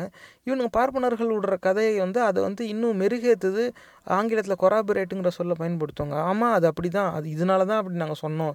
அப்படிங்கிற மாதிரி அவங்க அதுக்கு இன்னும் முட்டு கொடுக்குறாங்க. இன்னும் இவங்க மேலே இவங்களுக்கு வந்து ஜாதிய வேற்றுமையை அந்த வெறுப்பு வந்து அதிகமாகுது சமுதாயத்தில் அமைதி தான் வந்து சீர்குலையுது. இதுதான் அதோட விளைவு. அப்போ இப்போ இந்த வன்னியருங்கிற பெயரை வந்து பயன்படுத்தினது அப்போ வன்னியருங்கிற பெயர் கொண்ட அத்தனை பேருமே வந்து தமிழர் கிடையாது அப்படின்னு சொல்ல முடியுமானா கிடையாது. எல்லா ஜாதி அடையாளத்துலேயும் தமிழ் குடிகளும் தமிழர் அல்லாதோரும் கலந்து தான் இருக்காங்க. அதுக்காக தான் அந்த ஜாதிய கட்டமைப்பை வந்து இந்த ஹிந்துன்னு சொல்லிக்கிட்டு இவனுங்க நடத்துறது பூராவுமே இந்த ஜாதிய கட்டமைப்பை வச்சே நடத்துறதுக்கு காரணம் இவங்களுக்கு விருப்பப்பட்ட மாதிரி ஆளை சேர்த்துடலாம். யாரை வேணால் எதுக்குள்ளே வேணாலும் சேர்த்துடலாம். ஏன்னா திடீர்னு ஒருத்தன் வருவான் அவன் வேறு ஊருக்காரன் வெளியூர்காரன் அப்படின்னு சொன்னால் அவனை பிரித்து பார்க்குறதுக்கான சூழ்நிலை வந்துடும் ஆனால் இதே ஜாதி அடையாளத்தில் சொல்லிட்டா நிஜமாகவே அவன் தாய்மொழி என்ன இதுன்னு கேட்க மாட்டான். ஏன்னா எல்லோரும் இங்கே அந்த ஒரு பேருக்குள்ளே எல்லோரும் ஒருங்கிணைஞ்சிருவான். இது அந் அப்படி தான் வந்து இவங்க ஊரை ஏமாற்றிட்டு இருந்திருக்காங்க. ஆனால் இது ஒருத்த மட்டும் கிடையாது. இப்போ சமீப காலத்தில் மதுவெறி கூட்டத்தில் ஐபிஎஸ் வேலையை விட்டுட்டு ஒரு ஒரு அதிகாரி வந்து அந்த வேலையை விட்டு நீங்கள் வந்தார். என்ன பஞ்சாயத்தில் அவருக்கு அங்கே வேலை போச்சுங்கிறது நமக்கு தெரியாது. ஆனால் அப்படி இருக்குங்கிறத அவங்க சொல்லிட்டு தான் இருக்கிறாங்க. அப்படி ஒரு ஐபிஎஸ் அதிகாரி வந்து மதுவெறி கூட்டத்தை சேர்ந்தார் அண்ணாமலை அப்படிங்கிறவர். வந்து அப்படியே அவன் இந்த தமிழ் பேசும்போதே தெரியும் அவனுக்கு தாய்மொழி தமிழ் கிடையாதுன்னு. ஆனால் அது ஆனால் அந்த ஆளுடைய ஒரு காணொலி ஒன்று பார்த்துருவோமே உனக்கு கொடுக்கப்பட்ட வேலையை உனது சமூகத்துக்கு கொடுக்கப்பட்ட வேலையை உனது உனக்கு உன்னுடைய ஜாதிக்கு கொடுக்கப்பட்ட வேலையை நீ பண்ண அதான் தர்மம் அதுதான் தர்மா அப்படிங்கிறாங்க. இப்போ பார்த்தோமா இப்போ இந்த காணொலியில் அவன் என்ன சொல்கிறான் உன்னுடைய ஜாதிக்கு உன் குலத்துக்கு என்ன தொழிலோ நீ அதை தான் செய்யணும். அதுதான் தர்மா ஏண்டா என் ஜாதிக்காரன் பூரா பிஎல்னுன்னு சொல்லுவான். நான் போய் பி இருக்கிற வேலையெல்லாத்தையும் விட்டுட்டு நான் போய் பிஎல்னுமா இவன் கையில் கிடச்சானா இவனை செய்ய வேண்டியதே வேறு. ஆனால் இந்த மாதிரி ஆட்களையும் விட்டு வச்சுருக்குறோம். ஆனால் இவன் ஏன் இப்படி பேசுகிறான் அப்படின்னாக்கா மதவெறி கூட்டத்தோட அந்த பரப்புரைக்கு வந்து இவன் அடிமையாகி போனவன். ஆனால் அடிமையாகி போனவங்கிறதுனாலே இவன் கெட்டவனா? அப்படின்னாக்கா ஆமாம் கெட்டவன் தான் ஆனால் வேறு என்ன அடையாளம் இவனுக்கு இருக்குது அப்படிங்கிற ஒரு கேள்வி எழுது இந்த இந்த மாதிரி பேசுகிறவங்க எல்லாருமே தனியாக தெரியுவாங்க ஒரு பக்கம் வந்து வன்னியர்கள் ஆட்சிக்கு வந்தால் தான் தமிழ்நாடு நல்லாயிருக்கும் அவனுக்கு பூர்வீகம் தெலுங்கு ஆச்சா இப்போ இவன் வந்து என்ன சொல்கிறான் அவன் ஜாதிக்கான வேலை என்ன இருக்கோ அந்த வேலையை தான் வந்து நீ செய்யணும் இதுதான் தர்மம் அப்படிங்கிறான் இவன் யாருன்னு உங்களுக்கு தெரியுமா இப்போ இந்த காணொலியை பாருங்கள் ನಾನು ಡಿಸೈಡ್ ಮಾಡಿದ ದಿವಸ ಹೇಳಿದ್ದೀನಿ sir I'm always a proud Kannadiga ಹುಟ್ಟಿದ ಬೇರೆ ಕಡೆ ಇರಬಹುದು ನಾನು ಬಹುಶಃ ತಮಿಳ್ನಾಟಿಲಿருந்து ಹುಟ್ಟಿ ನಾನು ಫಸ್ಟ್ ಟೈಮ್ ಕರ್ನಾಟಕ ಬರುವಾಗ ತಮಿಳುನಾಡಿನಲ್ಲಿ ಒಂದು ಮುನ್ನೂರು ಜನ ನನ್ನ ಬಗ್ಗೆ ಗೊತ್ತಿರಬಹುದು. ಸ್ಕೂಲ್ನಲ್ಲಿ ಜೊತೆಗೆ ಓದಿದವರು, ಕಾಲೇಜ್ನಲ್ಲಿ ಜೊತೆಗೆ ಓದಿದವರು. ಸೊ ಕರ್ನಾಟಕ ಬಂದ ಮೇಲೆ ತಾವು, ನಾನು ಕೆಲಸ ಮಾಡಿದ ಮಾತ್ರ ತಾವು ನೋಡಿದ್ದೀರಿ. ನಾನು ತಮಿಳ್ನಾಡು ನೋಡಿಲ್ಲ, ಕಾವೇರಿ ಇಶ್ಯೂ ನೋಡಿಲ್ಲ, ಬೇರೆ ಏನು ಇಶ್ಯೂ ಕೂಡ ನೋಡಿಲ್ಲ. ಕೆಲವು ಇಶ್ಯೂ ಎಮೋಷನ್ ಇಶ್ಯೂಸ್ ಇರುತ್ತದೆ ಬಟ್ ತಾವೆಲ್ಲರೂ ಕೂಡ ನನಗೂ ಒಂದು ಪ್ರೊಫೆಷನಲ್ ಪೊಲೀಸರ್ ಆಫೀಸರ್ ಆಗಿ ಅಣ್ಣಾಮಳೆಯಾಗಿ ತಾವು ಒಪ್ಕೊಂಡಿದ್ರೆ. ನನ್ನ ಸ್ಟೇಟ್ನಲ್ಲಿ ಕೂಡ ಈ ಥರ ಅವರು ಮರ್ಯಾದೆ ನನಗೆ ಕೊಟ್ಟಿರ್ತಾರ ನಾನು ನಂಬಲ್ಲ. ಸೊ ಟಿಲ್ ಐ ಡೈ ನನ್ನ ಬಾಡಿದಲ್ಲಿ ಲಾಸ್ಟ್ ಬ್ರೆತ್ ಇರುವ ತನಕ I am a proud Kannadiga sir ಸುಮ್ಮನೆ ಸ್ಟೇಜ್ನಲ್ಲಿ ಹೇಳ್ಬೇಕೇನಿಲ್ಲ ಅದರಲ್ಲಿ ಎರಡು ವಿಷಯ ಇಲ್ಲ so thank you so much sir ಅದ್ರ ಬಗ್ಗೆ ಎರಡು இப்போ பார்த்துட்டிங்களா இவன் என்ன சொல்கிறான் கடைசி வரைக்கும் I will be proud Kannadiga அப்போ என்னதான் இவன் இங்கே வந்து இவன் நான் இந்த வர்ணத்தை சேர்ந்தவன் தமிழ்நாட்டு மக்கள் நல்லா இருக்கணும் தமிழ்நாட்டில் எல்லாருக்கும் வாய்ப்பு இருக்குது இது திராவிட நாடு இங்கே எல்லாருமே வந்து ஒன்று தானே இந்த மாதிரிலாம் இவனுங்க எங்கேயும் சொன்னதே கிடையாது ஏன் சொல்ல மாட்டாங்கன்னா இவனுங்க இந்த ஊரே கிடையாது. இதுதான் உண்மை. நேர்களை சிந்திச்சு பார்க்க வேண்டிய ஒரு விஷயம். தமிழர் அல்லாதோர் எல்லாரும் கெட்டவங்க கிடையாது. இது வந்து இந்த கலந் இந்த பதிவில் வந்து தயவு செஞ்சு அந்த மாதிரி ஒரு சிந்தனை வந்துருச்சுனாக்கா அது இந்த பதிவோட நோக்கம் கிடையாது. அது சரியும் கிடையாது. தமிழர் அல்லாதோர் எல்லாரும் கெட்டவங்க தமிழர்கள் எல்லாரும் நல்லவங்கன்னுலாம் சொல்லவே முடியாது. அயோக்கிய பைய அயோக்கிய பைய தான். அவன் தாய்மொழி எதுவாக இருந்தாலும் சரி அவன் எந்த ஜாதி மதத்தை சேர்ந்தவனாக இருந்தாலும் சரி அதில் வந்து மாறுபட்ட கருத்தே கிடையாது. ஆனால் யாரெல்லாம் தமிழகத்துக்கு எதிராக செயல்படுறாங்களோ இல்லை எதிராக செயல்படுறவங்களுடைய கூட்டணியில் இருக்காங்களோ இல்லை தமிழகத்துக்கு எதிராக செயல்படுறவங்களுக்கு ஆதரவு தெரிவிக்கிறாங்களோ அவன் பூர்வீகம் பூரா தமிழ்நாட்டுக்கு வெளியே தான் இருக்குது பள்ளிங்கிற பெயர் கொண்டு தெலுங்கு பேசிட்டு இங்கே வந்து வன்னியருங்கிற பேரில் இருக்கிறவன் தான் மதுவெறி கூட்டத்துக்கு ஆதரவாக இருக்கான். உன் ஜாதிக்கு என்ன வேலையோ அந்த வேலையை நீ செய்யணுங்கிறவன் ப்ரௌடு கன்னடிகாங்கிறான் ஆனால் இந்த தமிழ் பேசுகிறவங்களும் இந்த இந்த இதே மதவெறி கூட்டத்துக்கு அடிமையாக இருக்கிறாங்கங்கிறதுக்கு எத்தனையோ ஆதாரங்கள் இருக்குது ஒரு சில குழுக்கள் இருக்குது ஆனால் அது ஒரு சிறிய கூட்டம் தான். பெரும்பாலும் மதவெறி கூட்டத்துக்கு ஆதரவாக இருக்கிறவங்க எல்லாருமே வந்து தமிழர் அல்லாதோராக தான் இருக்கிறாங்க. அங்கே தான் வந்து கேள்வியே வருது. தமிழர் அல்லாதோர்லாம் கெட்டவன் கிடையாது. எவன்லாம் கெட்டவனோ அதில் முக்காவாசி பேர் தமிழ் குடிகள் இல்லைங்கிறது தெளிவாக தெரியுது. தயவு செஞ்சு நீங்கள் இனி வந்து இந்த பதிவில் நான் முன்வைக்கிற வேண்டுகோள் என்னன்னாக்க இந்த மாதிரி மதவெறி கூட்டத்துக்கு ஆதரவாக செயல்படுறவங்க யாராக இருந்தாலும் அவங்கள பற்றி நீங்கள் எது விசாரித்தாலும் யாரோ ஒருத்தவங்க ஏதோ பேசுகிறாங்க அப்படின்னாக்கா கண்டிப்பாக சிரிக்கும்படி ஏதாவது கேவலமான விஷயத்தை தான் வந்து அவங்க பேசியிருப்பாங்க. அவங்க வந்து அப் அப்படி யார் அந்த தெரிய வந்ததும் அவங்களுடைய பூர்வீகம் என்ன? அவங்க தாய்மொழி என்ன? அப்படின்னு தெரிஞ்சுக்கிறதுல ஒரு முயற்சி செய்யுங்க. உங்களுக்கு தனியாக தெரிய வரும். அதுக்காக அந்த த அந்த மொழியை தாய்மொழியாக கொண்டவங்க எல்லாரும் கெட்டவங்க கிடையாது. உடனே சிந்தனை அந்த பக்கம் போக விட்டுறக்கூடாது. தமிழர் அல்லாதோர் எல்லாரும் கெட்டவங்க கிடையாது. ஆனால் எவெல்லாம் தமிழகத்துக்கு எதிராக சிந்திக்கிறானோ செயல்படுறானோ அவன் அத்தனை பேருக்கும் பூர்வீகம் தமிழ்நாடு கிடையாது. அவனுக்குள்ளே இருக்கிற தமிழர் அல்லாத பிற இனத்தோட பாசமும் அந்த ஜாதிய வெறியும் தான் அவனை அந்தமாரி செயல்பட வைக்குது. அவன் வெளியூர்காரன் இங்கே வந்து உக்காந்துட்டான். பல தலைமுறையாக இங்கே இருக்கிறான். ஆனால் திடீர்னு வந்து இங்கே தமிழர்கள் தமிழன் அப்படிங்கிற ஒரு அடையாளம் வெளியில் வந்ததும் அந்த அடையாளத்தில் அவனால் பொருந்த முடியல. முயற்சி செஞ்சு பார்த்தான் நானும் தமிழன் அப்படிலாம் சொல்லி தான் பார்த்தாங்க. ஆனால் அது வந்து செ செயல்படலை. ஏன்னா நீ நீ அதாவது முன் முன்வைக்கிற கேள்வி என்னன்னாக்க பூர்வீகம் எப்படி வேணாலும் இருக்கும். ஏன்னா எத்தனையோ பேர் இருக்கிறாங்க. அவங்க தாத்தா பாட்டிலாம் தெலுங்கு கன்னடாலாம் பேசியிருப்பாங்க. கர்நாடகாவோ ஆந்திராவில் இருந்தோ குடிபெயர்ந்து வந்திருப்பாங்க. ஆனால் இ- இவன்லாம் வந்து இங்கேயே பிறந்து வளர்ந்தவன். இவனுக்கு வேறு எந்த மொழியும் தெரியாது. இவனுக்கு தெரிஞ்சது தமிழ் தான். ஸ்கூலுக்கு போய் படித்ததில் இங்கிலீஷ் ஹிந்தி வேறு என்ன வேணால் தெரிஞ்சிருக்கலாம். ஆனால் மற்றபடி இவன் தமிழ் பேசி தான் வளர்ந்துருப்பான். இவன் பூர்வீகம் வேணும்னா தெலுங்காவோ கன்னடானாவோ இருக்கலாம். அப்போ அவங்களாம் தமிழர்கள் கிடையாது. ஆனால் நீங்கள் தானே பிறந்து வளர்ந்துருக்க. நீயும் தமிழன் தான்.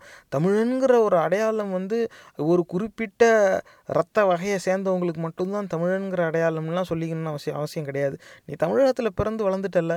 நீ நீயும் தமிழன் தான். அதில் அதில் வந்து பெரிய பிரச்சனை எதுவும் கிடையாது. நீ தாராளமாக சொல்லிக்க. ஆனால் தமிழன்னு சொல்லிக்கிட்டனாக்க தமிழர்களுடைய நலனுக்கு ஆதரவாக நீ நிற்கணும் தமிழ்நாட்டுடைய பாதுகாப்புக்கு ஆதரவாக நீ செயல்படணும். இல்லை அப்படி செயல்படுறவங்கள நீ ஆதரிக்கணும். இல்லை குறைஞ்சது அவங்களுக்கு தொந்தரவாக தராமல் இருக்கணும். அவங்கள தேச விரோதினாவது நீ விமர்சிக்காமல் இருக்கணும். ஆனால் நானும் தமிழன் அப்படின்னு சொல்லிக்குவேன். ஆனால் நீ வந்து ஜாதிய வேற்றுமையை வந்து கையில் எடுத்துக்குவ. ஜாதி வித்தியாசம் பார்ப்ப மதத்தின் அடிப்படையில் ஏற்றத்தாழ்வு பார்ப்ப குறிப்பாக மதவெறி கூட்டத்துக்கு ஆதரவாகவும் நீ சிந்திப்பன்னாக்க ஒன்றை தமிழனா ஏற்றுக்க வேண்டிய அவசியம் தமிழ்நாட்டுக்கு ஏன் வருது? தமிழர்களுக்கு ஏன் வருது? இந்த கேள்வி வருதா இல்லையா? இப்போ வரவன் போகிறவனெல்லாம் வந்து என் பேர் எடுத்துக்கலாம். அவனும் தமிழன்னு சொல்லிக்கலாம். ஆனால் அவன் என என் கூடயே இருந்து எனக்கு எதிராகவே செயல்படுவான். நான் பேசாமல் இருக்கணுமா? எத்தனை நாள் தமிழர்கள் இதை வந்து சகிச்சுக்குவாங்க? இப்போ இது வந்து ஏன் இப்போ இந்த பதிவில் இப்படி ஒரு திசையில் இந்த பேச்சை கொண்டு போக வேண்டிய அவசியம் என்ன அப்படிங்கிறது தான் இப்போ இந்த காணொலியை பாருங்கள் தெலுங்கர் ஆளுமைகளை அவர்களின் சிலைகளை நிறுவக்கூடாது என்று கூறுகிறார் செந்தில் மல்லர். தமிழர் நிலம் என்று உங்களுக்கு யார் சொன்னது? தமிழர் நிலம் என்று உங்களுக்கு யார் சொன்னது? தமிழ்நாடு என்று பெயர் வைத்து விட்டால் இது தமிழர் நி- நிலமா இது நீங்கள் இப்படியெல்லாம் பேசிக் கொண்டிருந்தால் மெட்ராஸ் பிரசிடென்சியை எங்களிடமே ஒப்படைக்க கோரி நாங்கள் குரல் உயர்த்த வேண்டிய நிலைமை வரும். கண்டிப்பாக வரும். இந்த நாடு உங்களது இல்ல இது திராவிட நாடு. தமிழகத்தில் உள்ள தெலுங்கு மக்கள் இங்கு உள்ள அரசியல் சூழ்நிலைகளை புரிந்து கொண்டு தமிழ் தேசியத்திற்கு ஆதரவாக ஒத்து ஊத வேண்டும் என்கிறீர்களே. எங்களுக்கு கிளாஸ் எடுக்கிற அதிகாரம் உங்களுக்கு இல்ல மிஸ்டர் மல்லார். தெலுங்கு மக்களுக்கு கிளாஸ் எடுக்கிற வாத்தியார் இல்ல நீங்க. தமிழகத்தை ஆளுகிற உரிமை எங்களுக்கு உண்டு. தமிழகத்தை ஆளுகிற உரிமை எங்களுக்கு உண்டு. நாங்கள் ஆளக்கூடாது என்று சொல்வதற்கு உங்களுக்கு எந்த உரிமையும் இல்லை. இந்திய அரசியல் சாசனம் அரசியல் சட்டம் கொடுத்திருக்கிற உரிமையின்படி யார் வேண்டுமானாலும் ஆளலாம். உங்களுக்கு என்ன அதிகாரம் இருக்கிறது? இதை பற்றி பேசுவதற்கு. உங்களுக்கு யார் அந்த அதிகாரத்தை கொடுத்தது? எங்கள் வழியில் நீங்கள் குறுக்கிடாதீர்கள். திரு செந்தில் மல்லர் அவர்களே நடைபெறவிருக்கின்ற தமிழக சட்டமன்ற தேர்தலில் தூத்துக்குடி மாவட்டத்தில் சந்திப்போம். இப்போ இது கேட்டிங்களா? இப்போ இவர் என்ன சொல்கிறாரு தமிழர் நிலம்னு யார் சொன்னது? அப்படின்னு சேலஞ்ச் பண்ணுறாரு யாரோ ஒருத்தர் ஏதோ ஒரு சிலை நிறுவக்கூடாதுன்னு சொல்லிட்டாராம். உடனே அதை வந்து இவர் வந்து அதுக்கு எதிர்கருத்து வைக்கிறார். அவர் என்ன சொன்னார் ஏது சொன்னார்னு நமக்கு தெரியாது. யாராவது ஏதோ சொல்லட்டும் இந்த ஆளுக்கு விருப்பம்னு எதிர்கருத்தும் வைக்கட்டும். ஆனால் அந்த சிந்தனைக்கு எதிர்க்கிற ஒரு சிலையை நிறுவக்கூடாதுன்னு சொல்கிறாருனாக்கா அந்த சிலையை ஏன் நிறுவக்கூடாது அப்படின்னு கேட்குறதுல தப்பு கிடையாது. ஏன் நிறுவனம்னு ஒரு விளக்குனாலும் தப்பு கிடையாது. ஆனால் அதை மீறி இது தமிழர் நிலம்னு யார் சொன்னா? அப்போ தமிழர்கள் இது எங்களுடைய நிலம்னு எந்த இடத்தையும் சொல்லவே கூடாதா? இதுதான் அந்த கே சிந்திக்க வேண்டிய ஒரு விஷயம் நேர்களே. இப்போ வரவும் போகிறவங்களாம் இங்கே வந்து இருந்துக்கலாம். கடைசியாக தமிழர் தமிழர் அல்லாதோர் யாருங்கிறது தெளிவாக தெரிய ஆரம்பிச்சிருச்சுன்னா அதுக்கப்புறமா இதில் அவன் பேர் என்ன வச்சுருக்கான் பாருங்க. இந்த காணொலியை நீங்கள் யூடியூப்பில் பார்க்குறவங்களா தான் உங்களுக்கு தெளிவாக தெரிஞ்சிருக்கும். பாட்காஸ்ட்டில் கேட்குறவங்களுக்காக சொல்கிறேன் தமிழ் தெலுங்கு தெலுங்கு தேசிய கட்சியான் ஒன்று தமிழ் தேசிய கட்சின்னு வை இல்லை தெலுங்கு தேசிய கட்சின்னு வை தமிழ் தெலுங்கு தேசிய கட்சியான் அப்போ தமிழும் தெலுங்கும் சேர்ந்து தான் இருக்கணும்? சரி அந்த பெயரில் கூட சரி அதுவும் ஒரு விதத்தில் பாசிட்டிவாக தானே இருக்குது எல்லோரும் ஒன்றா இருக்கலாமே அப்படிங்கிற கண்ணோட்டத்தில் பார்க்கணுன்னு நினச்சாலும் ஆனால் இவன் பேச்சு எப்படி இருக்குது இது தமிழர் நிலம்னு யார் சொன்னான் அப்போ தமிழர் நிலம்னு எதுவும் இருக்கவே கூடாது. இப்போ இத்தனை நாள் இந்த சிந்தனையில் தான் இவன் இங்கே இருந்திருக்கான். இது திராவிட நிலமா? இது திராவிட நாடா? அப்போ சரி அப்போ திராவிடம்ங்கிற அந்த அடையாளத்துக்குள்ளே தமிழர்களும் உள்ளடக்கம் தானே? ஏன்னா கர்ண கன்னடர்கள் மலையாளிகள் தெலுங்கர்கள் தமிழர்கள் எல்லோரும் சேர்ந்தவங்க தானே திராவிடர்கள். இன்னும் சில குடிகளும் இருக்காங்க. நான் வெறும் நாலு தான் எடுத்துக்காட்டுக்கு சொல்கிறேன் இப்போ பொதுவாக அந்த தென்னிந்தியாவில் வாழ்கிற மக்கள் எல்லாரையும் திராவிடர்கள்னு சொல்லிக்கலாம். அப்போ இது திராவிட நாடு அப்படின்னு சொல்லலாம் அப்போ திராவிட நாடு தானே? இப்போ உன் நாட்டை சேர்ந்தவன் தானே விமர்சனம் வைக்கிறான். உள்ளூர்காரனோட பேசும்போது நீ பிரித்து பார்க்க வேண்டிய அவசியம் என்ன? இது இது தமிழர் நிலம்னு யார் சொன்னான்னு அந்த தமிழருங்கிற அடையாளத்தை அவன் ஏன் விமர்சிக்க வேண்டிய அவசியம் அவனுக்கு ஏன் வருது? இது நம்ம இது வந்து சிந்திச்சு பார்க்க வேண்டிய ஒரு விஷயம். ஆக இத்தனை நாளாக வெளி வெளியூர்காரன் பூரா இங்கே வந்து தமிழனுங்கிற அடையாளத்தோடு இருப்பான். என்னைக்கு தமிழர் அடையாளம்னு நம்ம பேச ஆரம்பிக்கிறோமோ அன்னைக்கு வந்து அவன் இது யார் தமிழர்? இது தமிழர் நிலம்லாம் கிடையாது. இது திராவிட நாடு. வரவும் போகிறவன்லாம் என் ஊராக திராவிட நாடுன்னு சொல்லிக்குவான். ஆனால் இதே மாதிரி இதில் ஒரு சிலர்லாம் இப்போ இதுக்கு முன்னாடி இந்த முகநூல் பக்கத்தில் வந்து பதிவு போட்டிருந்தோம். அதில் இந்த மாதிரி தான் திராவிட கட்சியிலேருந்து இப்போ மதவெறி கூட்டத்துக்கு ஒருத்தர் மாறி போனார் விபி துரைசாமின்னு. அங்கே போயிட்டு அவர் பேசுகிறாரு குறைஞ்சது இருபது தெலுங்கு எம்எல்ஏக்களை உருவாக்குவோம். அப்போ இத்தனை நாளாக நீ வந்து திராவிட கட்சியிலேருந்து இந்த வேலையை தான் செஞ்சுட்டு இருந்திருக்க. அந்த திராவிட கட்சி இத்தனை நாளாக என்ன செய்யுதோ அதே ஃபார்முலாவே இப்போ ஒரு அங்கே போய் போடுறாரு. அப்போ வரவும் போகிறவனெல்லாம் திராவிடன் அப்படிங்கிற அடையாளத்தில் என்னையும் கூட சேர்த்துக்கிட்டான். நானும் வந்து நம்பி ஓகே நம்மெல்லாம் திராவிடர்கள் அப்படின்னு அவங்களோட போய் ஒன்றா தான் நிற்கிறேன் ஆனால் இத்தனை நாள் திராவிடர்கள்ங்கிற அடையாளத்தில் என்னை சிறுமைப்படுத்தி தான் பார்த்துருக்கான் அப்படிங்கிறது இப்போ தான் புரியுது. இதனால தான் நேர்களே அந்த வித்தியாசம் வந்து பார்க்க வேண்டிய ஒரு சூழ்நிலை வந்துச்சு. இது வந்து மறுக்க முடியாத ஒன்று ஆனால் இவங்களும் யார்? இப்போ பார்ப்பனர்கள் ஒரு பக்கம் வந்து பெண்களையும் மக்களையுமே வந்து இந்த மாதிரி வேறுபாடெல்லாம் உருவாக்கி மக்களை ஏமாத்துறாங்க மூடநம்பிக்கையை வச்சு அப்படின்னு சொன்னாலும் அவங்க மூடநம்பிக்கை அடிமையாக இருக்கிறவங்க இங்கே தமிழர்களுக்கு எதிராக சிந்திக்கிறவங்க யாருன்னு பார்த்தா தமிழர் அல்லாதோராக தான் இருக்காங்க. அதனால தான் வந்து இப்போ நம்ம சிந்திக்க வேண்டிய பார்க்க வேண்டிய கண்ணோட்டம் என்னென்னா தமிழ்நாட்டுக்கு வரக்கூடிய பல பிரச்சனைகளில் முக்கியமான பங்களிப்பு பார்ப்பனர்கள் தலைமையில் இயங்கும் தமிழர் அல்லாதோர்களாலே அப்படிங்கிறது தான் முன்வைக்கிற சிந்தனை. இப்போ இதை வந்து நூறு சதவீதம் சரியா அப்படின்னு கிடையாதுன்னா கிடையாது. நீங்கள் ஆனால் என்னுடைய வேண்டுகோள் என்னென்னா தயவு செஞ்சு விசாரித்து பாருங்கள் அடுத்து நீங்கள் செய்தியை கேட்கும்போதோ யார் மதவெறி கூட்டத்துக்கு ஆதரவாக பேசினாலும் மதவெறி கூட்டத்தில் இருக்கிறவனாக இருந்தாலும் தமிழர்களுக்கு எதிரான சிந்தனை யார் ஆதரித்து பேசினாலும் அவங்க அவங்க என்ன குரூப்பு அவங்க பூர்வீகம் என்ன அப்படிங்கிறத நீங்கள் விசாரித்து பாருங்கள் உண்மை என்னன்னு உங்களுக்கு தெரியும். அப்போ தான் வந்து உங்களுக்கு இந்த உண்மை புரியும். அதுக்காக மறுபடியும் சொல்கிறேன் தமிழர் அல்லாதோர் எல்லாரும் கெட்டவங்க கிடையாது. கெட்டவங்களில் முக்கால்வாசி பேர் தமிழர் அல்லாதோராக இருக்கிறாங்க அப்படிங்கிறது தான் சிந்திக்க வேண்டிய ஒரு விஷயம். அது இந்த இடத்துல யார் கெட்டவங்க? அப்படின்னாக்கா தமிழ்நாட்டில் தமிழகத்துக்கு எதிராக சிந்திக்கிற அரசியல்வாதிகள் அவங்களுடைய அந்த அரசியலுக்கு அடிமையாக இருக்கிறவங்க. அவங்க அதில் ஆதரவு தெரிவிக்கிறவங்க. இவங்கள தான் வந்து இந்த இடத்துல நம்ம சித்தரிச்சுக்கிட்டு இருக்கோம். பக்கத்து வீட்டில் தெலுங்கு பேசுகிறவங்கள உடனே கெட்டவங்களா பார்த்துறாதீங்க எதிர்த்த வீட்டில் கன்னடம் பேசுகிறவங்க தான் அவங்கள உடனே கெட்டவனா பார்த்துறாதீங்க ஆனால் பார்ப்பனர்களுடைய பரப்புரையை தூக்கி பிடிக்கிறவன் தமிழையே தாய்மொழியாக கொண்டவனாக இருந்தாலும் அவன் அயோக்கியனே. இதில் மாறுபட்ட கருத்தே கிடையாது. பார்ப்பனர்கள் ஒரு பக்கத்தில் ஒரு கதையை விட்டு எல்லாரையும் ஏமாற்றிக்கிட்டு இருப்பாங்க. அந்த கதைக்கு எல்லாருமே நம்ம ஏமாந்துக்கிட்டு இருக்கோம். அதில் இந்த மாதிரி ஏமாந்தவங்களில் ஒரு சிலர் ஒரு படி மேலே போய் தமிழகத்துக்கும் தமிழர்களுக்கும் எதிராக செயல்படுவாங்க. அப்படி செயல்படுறவங்கள ஆதரவும் தெரிவிப்பாங்க. அவங்க யாருன்னு பார்த்தா அவங்க எல்லாருமே தமிழர் அல்லாதவராகவே இருக்காங்க. அதனால் இது வந்து சிந்திச்சு பார்க்க வேண்டிய ஒரு விஷயம் நேர்களே இது ஒரு பெரிய நெட்வொர்க் மாதிரி தான் தெரியுது. நீண்ட நாட்களாக பல ஆண்டுகளாக வந்து செயல்பாட்டில் தான் இருந்திருக்கு. இன்றைக்கி தான் வந்து என் கண்ணுக்கு இன்றைக்கி தான் தெரிஞ்சிருக்கு. எனக்கு முன்னாடி இது எத்தனை பேருக்கு புரிஞ்சுதோ தெரிஞ்சுதோ அது தெரியலை.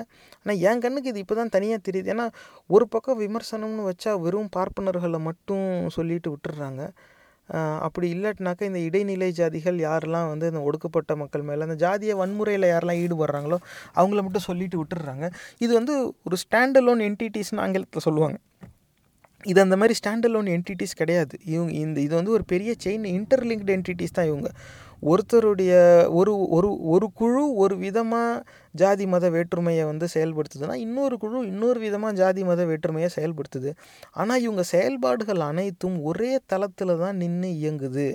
ஜாதிகளால் அமைக்கப்பட்ட சமூகம் அந்த ஜாதிகளால் கட்டமைக்கப்பட்ட ஒரு மதம். அந்த மதத்துக்குன்னு கோட்பாடுன்னு ஒன்று சொல்லிக்கிறேன். அது சாஸ்திரம். அந்த சாஸ்திரத்தின்படி இப்படி தான் இருக்கணும். பொம்பளைங்களை வந்து செத்த புருஷனோட எரிக்கணும்னு ஒருத்தன் சொல்லுவான். பொம்பளைங்களுக்கு வங்கியில் கணக்கு வைக்கக்கூடாதும்பான். சூத்திரம் சூத்திரன் வந்து மற்ற மூணு வர்ணாக்கும் சேவை செய்யாதனால மற்ற மூணு வர்ணாவும் கஷ்டப்படுறாங்க. அதனால உலகமே கஷ்டப்படுதும்பான் அதை இவனுங்க பூரா நம்பி இவனுங்களுக்கெலாம் வந்து நம்ம சமமாக மரியாதை கொடுத்துடக்கூடாது இவனுங்கெல்லாம் நம்ம காலுக்கு அடியிலே இருக்கணும்னு இவன் நினைப்பான். இது படிச்சிருக்காது. காலில் செருப்பும் போட்டிருக்காது. ஆனால் அவன் படித்து உயர்ந்து வந்துட்டான்னாக்கா அவங்க வந்து உழைப்பே இல்லாமல் சலுகைகளை வச்சு உயர்ந்துட்டாங்க அப்படின்னு அவங்கள பார்த்து பொறாமைப்படுவான். அப்புறமா அதை வந்து அந்த ஜாதி வேற்றுமை சிந்தனை வந்து செயல்பாட்டிலையும் கொண்டு வந்துருவான். இப்போ அதுதான் வந்து கிராமப்புறங்களில் வந்து அந்த ஜாதிய வேற்றுமையின் அடிப்படையில் நடக்கிற வன்முறை சம்பவங்கள் எல்லாமே அதுக்கு ஒரு எடுத்துக்காட்டு தான். இது அவ்வளவுமே வந்து ஒரே சங்கிலி தான் இது. தனித்தனியாக நடக்கிறது கிடையாது. பார்ப்பனர்கள் தனியாக செய்கிறாங்க அது வேறு கதை. இடைநிலை சாதிகள் ஜாதிய வன்முறையில் ஈடுபடுறவங்க இது தனி கதை அப்படிலாம் கிடையாது. இது எல்லாமே ஒரே கதையில் வெவ்வேறு அத்தியாயம் தான். ஆனால் இந்த கதையில் தனியாக தெரிகிறவங்க யாரெல்லாம் அப்படின்னு பார்த்தா இந்த பார்ப்பனர்களும் இவங்க வந்து சமஸ்கிருதம் தானே சொல்கிறாங்க அவனை பொறுத்த வரைக்கும் தேவ பாஷை. அதெல்லாம் வந்து உனக்கு தான் சமஸ் அப்போ அதுவே வந்து மனுஷனால் உருவாக்கப்பட்ட ஒன்று தமிழுக்கு அப்புறமா இவனுங்களாம் உருவாக்கிக்கிட்டது. அதை சொல்லி இதுதான் தேவ பாஷை இது தமிழுக்கும் மேலே அப்படின்னு சொல்லிடுறான். ஏன் அந்த மாதிரி சொல்லிக்கிறேன் அப்படின்னாக்கா இந்த பார்ப்பனர் குழுவிலேயே வந்து இப்போ அந்த ஆய்வு தான் நடந்துக்கிட்டு இருக்கு. அது முடிஞ்சதும் வந்து அதை நம்ம கண்டிப்பாக பிளாகில் அதை போடுவோம். பல மொழி பேசுகிற பல குடிகளை இதே மாதிரி தான் இணைச்சிருக்காங்க. எப்படி வன்னியருங்கிற அந்த ஜாதிய அடையாளத்துக்குள்ளே தமிழ் குடிகளோடு சேர்ந்து தெலுங்கு குடிகளும் கலந்து இருக்கோ இந்த மாதிரி பல எல்லா கிட்டத்தட்ட எல்லா ஜாதிய அடையாளத்துக்குள்ளேயும் தமிழ் குடிகளும் தமிழர் அல்லாதவரும் கலந்து தான் இருக்காங்க. அதனால தான் வந்து இங்கே குழப்பமே வருது. ஒரு குறிப்பிட்ட ஜாதி அடையாளத்தை எடுத்துக்கிட்டு இவங்க எல்லாருமே வந்து தமிழர் கிடையாது அப்படின்னு அவ்வளோ சுலபமாக சொல்லிட முடியாது. ஒரு சில எடுத்துக்காட்டு பார்க்கும்போது அந்த ஜாதிய அடையாளத்தில் பெரும்பாலும் தமிழர் அல்லாதவர்களாக இருப்பாங்க. நாயக்கர் நாயுடு இந்த ஜாதி அடையாளங்களில் பார்த்தா பெரும்பாலும் அவங்களுடைய பூர்வீகம் எல்லாமே வந்து இன்றைக்கு தேதியில் அவனுக்கு தெலுங்கு தெரியாமல் இருக்கலாம். ஆனால் அவங்க அம்மா அப்பா தாத்தா பாட்டிலாம் வந்து தெலுங்கு பேசுவாங்க. அதுலேயே நிறையா இருக்குது கம்மவார் நாயுடு கவரா நாயுடு எல்லாமே போலியாக மனுஷனாக உருவாக்கிக்கிட்ட பெயர் ஆனால் இந்த மா ஆனால் அந்த ஜாதி அடையாளங்களுக்குள்ளே இருக்கிறவங்க பெரும்பாலும் தெலுங்கு பேசுகிறவங்களாக இருப்பாங்க. அவங்களுடைய முகநூல் பக்கத்துலேயே வந்து அவங்க தெலுங்கையும் சேர்த்து தான் பேசிக்குவாங்க. அதில் வந்து தப்பு ஒன்றும் கிடையாது. நீ நீ தமிழ்நாட்டில் இருக்காங்கிறதுக்காக தெலுங்கே பேசக்கூடாது. இல்லை கன்னடமே பேசக்கூடாது. அப்படிலாம் வந்து இது சொல்ல முடியாது. அப்படி சொல்கிறது அறிவுடைமையும் கிடையாது. ஆனால் நீ அதை பேசிட்டு போ. ஆனால் அதுக்காக இங்கே சுற்றி இருக்கிறவங்களோடய நீ ஏதோ உனக்கு மட்டும் என்ன ரெண்டு மூணு அதிகமாக தொங்குதா கீழே? இல்லை எல்லாருக்கும் எத்தனை இருக்கோ அதே தானே உனக்கும் இருக்குது அப்போ எல்லோரும் ஒன்று தான். இதுதான் உண்மை.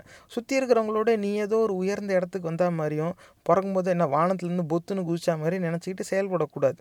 ஆனால் இது அவ்வளோ எங்கேருந்து வருதுன்னா அந்த சாமி நம்பிக்கைங்கிற பேரில் கோயிலில் உட்காந்துக்கிட்டு இவனுங்க சாஸ்திரங்கிற பேரில் இவனுங்க எதை ஓட்டி விடுறாங்களோ அதோடைய அந்த விளைவு தான் இந்த சிந்தனைகள் எல்லாருமே.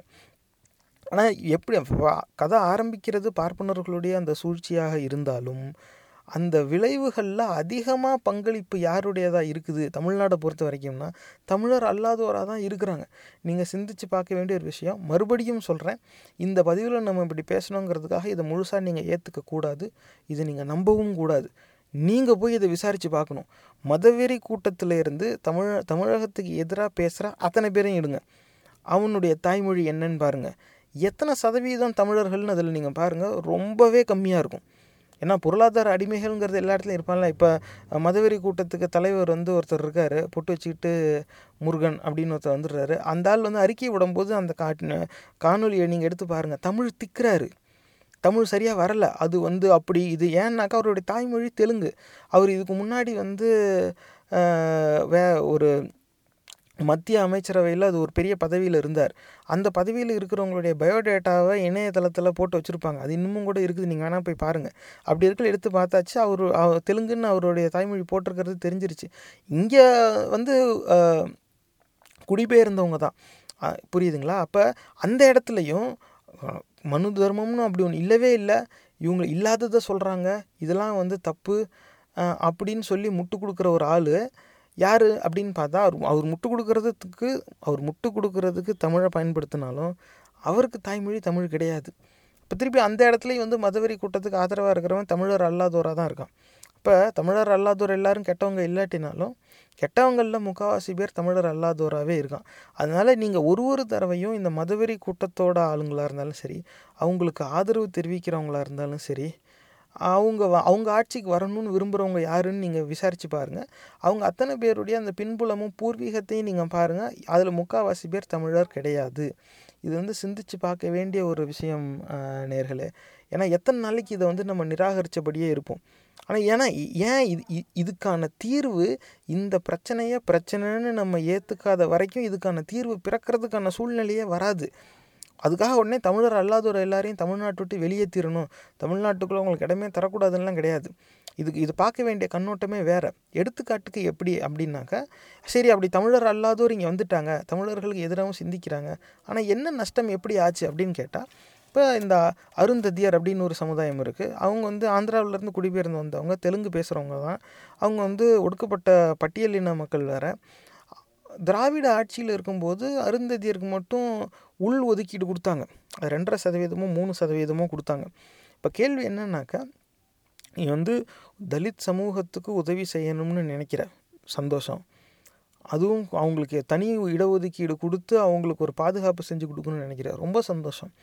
இப்போ அது தமிழ்நாட்டில் நீ கொடுக்குற நீ திராவிட கட்சி நீ ஆட்சிக்கு வந்துட்ட. உன்னுடைய ஆட்சியில் வெளி மாநிலத்திலேருந்து குடிபெயர்ந்த தலித்துகளுக்கு உதவணும்னு நீ நினைக்கிற. தாராளமாக ஏன் அத்தனை பேர் நம்ம தமிழ்நாட்டை நோக்கி வரான் இங்கே வந்தால் அவனால் பாதுகாப்பாக வாழ முடியும். அவனுக்கு ரெண்டு வேளை சோறு கிடைக்குது. இங்கே வேலை வாய்ப்பு இருக்குது இதுக்காக தான் வரான் அதனால் அவங்க இப்படி வர்றதுனாலலாம் நமக்கு கெட்டது கிடையாது.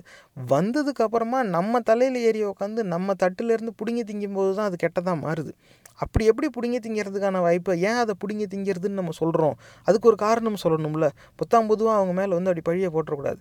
அப்போ திராவிட ஆட்சியில் திராவிட கட்சியோடைய தலைமையில் நடக்கிற ஆட்சியில் வெளிமாநிலத்திலேருந்து குடிபெயர்ந்து வந்த தலித் மக்களுக்கு ஒரு நல்லது செய்யணும்னு நினைக்கிற ஒரு சிந்தனை வந்து வந்திருக்கு வந்து இருந்துச்சு. அதோடைய விளைவாக தான் தராங்க. உள்ளொதுக்கீடு தரவன் நீ ஏன் தெலுங்கு குடிக்கு மட்டும் தரணும்? ஏன் கர்நாடகாவிலேருந்து கன்னடம் பேசுகிற தலித்துகள் யாரும் இங்கே வரலையா? வேறு க கேரளாவிலேருந்து மலையாளம் பேசுகிற தலித்துகள் யாரும் இங்கே வரலையா? இல்லை வேறு மகாராஷ்டிராவில் இருக்க தலித்துகள் யாருங்க கிடையாதா? உத்தரப்பிரதேசில் இருக்க தலித்துகள் யாரும் கிடையாதா? எப்படியும் அறுபத்தி ஒம்பது சதவீதம் வரைக்கும் கொண்டு போய் நீதிமன்றத்தில் வழக்கு போனாலும் நாங்கள் வந்து எல்லாருக்கும் இடஒதுக்கீடு தருவோம் எல்லாருக்குமே இது கிடைக்கணும் அப்படிங்கிற சிந்தனைலாம் வந்து மா அதில் வந்து மா மாற்றமே கிடையாது. எல்லாருக்குமே கண்டிப்பாக கொடுத்தே ஆகணும். இன்னும் நிறைய பேர் கிடைக்கல. ஏன்னா அறுபத்தி ஒம்பது தானே ஆயிருக்கு. இன்னும் இருக்குது நிறையா. பார்ப்பனர்கள் எப்படி இருந்தாலும் ரெண்டு மூணு சதவீதம் தானே. அதனால் இன்னும் எத்தனையோ சதவீதம் பாக்கி இருக்குது அதை எடுத்து மற்றவங்களுக்கும் தரலாம். வெளி மாநிலத்து தலித்துகளுக்குன்னு சொல்லி ஒரு பத்து சதவீதம் கூட கொடுத்துருக்கலாம்.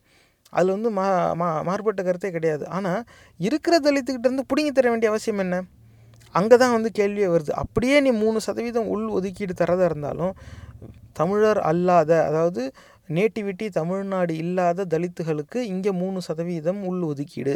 அப்படின்னாக்கா சரி அதுலேயும் ஏற்றுக்கலாம் இப்போ என்கிட்டருந்து பிடுங்கினாலும் நீ வந்து அது எல்லாருக்கும் பொதுவாக தான் நீ பிரித்து கொடுக்குற. வேறு மாநிலத்துலேருந்து எல்லா தலித் ஏன்னா அவனே அங்கே இருக்கிற அந்த ஜாதி வேற்றுமையை வந்து தாங்க முடியாமல் தான் அங்கேருந்து இங்கே பஞ்சம் முழைக்க வரான்.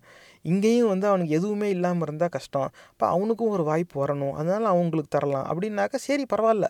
அதில் ஒரு நியாயம் இல்லாட்டினாலும் அதை நியாயமாக பார்த்துக்கலாம் அந்த மனப்பக்குவம் வந்து நம்மக்கிட்ட இருக்குது அப்படி இன்னும் அடுத்தவனுடைய வேதனையில் நம்ம சாப்பிடணும்னு நம்ம என்னைக்கு நினைக்க மாட்டோம். தமிழர்களுக்கு பொதுவாக அந்த மாதிரி சிந்தனை வராது. ஆனால் நீ குறிப்பாக இருக்கிறவன்ட்டேருந்து பிடிங்கி தெலுங்கு குடிக்கு மட்டும் கொடுக்க வேண்டிய அவசியம் என்ன? கன்னடம் பேசுகிற தலித்துக்கு தரல மலையாளம் பேசுகிற தலித்துக்கு தரல மராட்டி பேசுகிற தலித்துக்கு தரல தெலுங்கு பேசுகிற தலித்துக்கு மட்டும் உள் ஒதுக்கீடு கொடுக்க வேண்டிய அவசியம் என்ன? பொதுவாக வெளிமாநில தலித்துகளுக்கு பதினைந்து சதவீதம் இடஒதுக்கீடு அறுபத்தி ஒம்போதுக்கு மேலே இன்னொரு பதினஞ்சு சதவீதம் கொடு. எதாக இருந்தாலும் வழக்கு நான் நடத்திக்கிறேன் நான் பேசிக்கிறேன் என் ஆட்சியில் இப்படி தான் நான் செய்வேன். அப்படின்னு சொன்னால் வெளி தாளுங்களுக்கும் இங்கே வாய்ப்பு இருக்குன்னு தானே அர்த்தம். இருக்கிறது இங்கே பதினெட்டு சதவீதம் இங்கே இருக்குங்கிறதே முழுசாக போய் கிடைக்கல. பேக்லாக் வேகன்சி எத்தனையோ இருக்குது இது வந்து உயர்நீதிமன்றத்திலே நிறைய தடவை அவங்க வந்து அரசை கேட்டுடுறாங்க. ஆனால் நிரப்ப விரும்பலை. ஏன்னா இந்த தலித் சமூகத்தை சேர்ந்தவங்கலாம் வந்து அரசு பணிக்கு வந்து இவன் சம்பளம் பார்த்துட்டான்னு நம்மளை மதிக்க மாட்டான். இவங்களுக்கு அதில் விருப்பம் இல்லை. அதனால் இவங்க அந்த பேக்லாக் வேகன்சி ஃபில்லே பண்ணலை. அப்போ பதினெட்டு சதவீதத்தில் என்ன வேலை வாய்ப்பு உருவாக்கப்பட்டுச்சோ அந்த வேலை வாய்ப்பு இன்னும் முழுசாக போய் கிடைக்கல. அது வேற கதை. அப்படி இருக்கும்போது இருக்கிற பதினெட்டு சதவீதமே இங்கே இருக்கிறவனுக்கு முழுசாக போய் கிடைக்கலையே. இதிலேருந்து மூணு சதவீதம் பிடுங்கி கொடுக்க வேண்டிய அவசியம் என்ன? நீ மூணு சதவீதம் அறுபத்தி ஒம்பது வரைக்கும் வெளியில் போயாச்சுல இப்போ. ஐம்பதுக்குள்ளேயே தான் இருக்கணும். ஐம்பது சதவீதத்துக்கு மேலே போகக்கூடாது ஏன்னா சட்டம் அப்படி இருக்குது அதனால நம்ம உள் ஒதுக்கீடுன்னு சொல்லி இருக்கிறவங்க கிட்டேருந்து எடுத்து கொடுக்கறது தான் ஒரே வாய்ப்பு. அப்படின்னா அது அதுவும் ஏற்புடைய ஒரு கருத்து தான். ஆனால் அப்படி இருந்தால் பிற்படுத்தப்பட்டோருக்கு முப்பது சதவீதம் கொடுத்துடலாம். மிகவும் பிற்படுத்தப்பட்டோருக்கு இருபது சதவீதம் கொடுத்துடலாம். அதுக்கப்புறம் போராட்டம் நடத்தி இதர பிற்படுத்தப்பட்டோருக்கும் இருபத்தி ஏழு சதவீதம் வந்துடலாம்.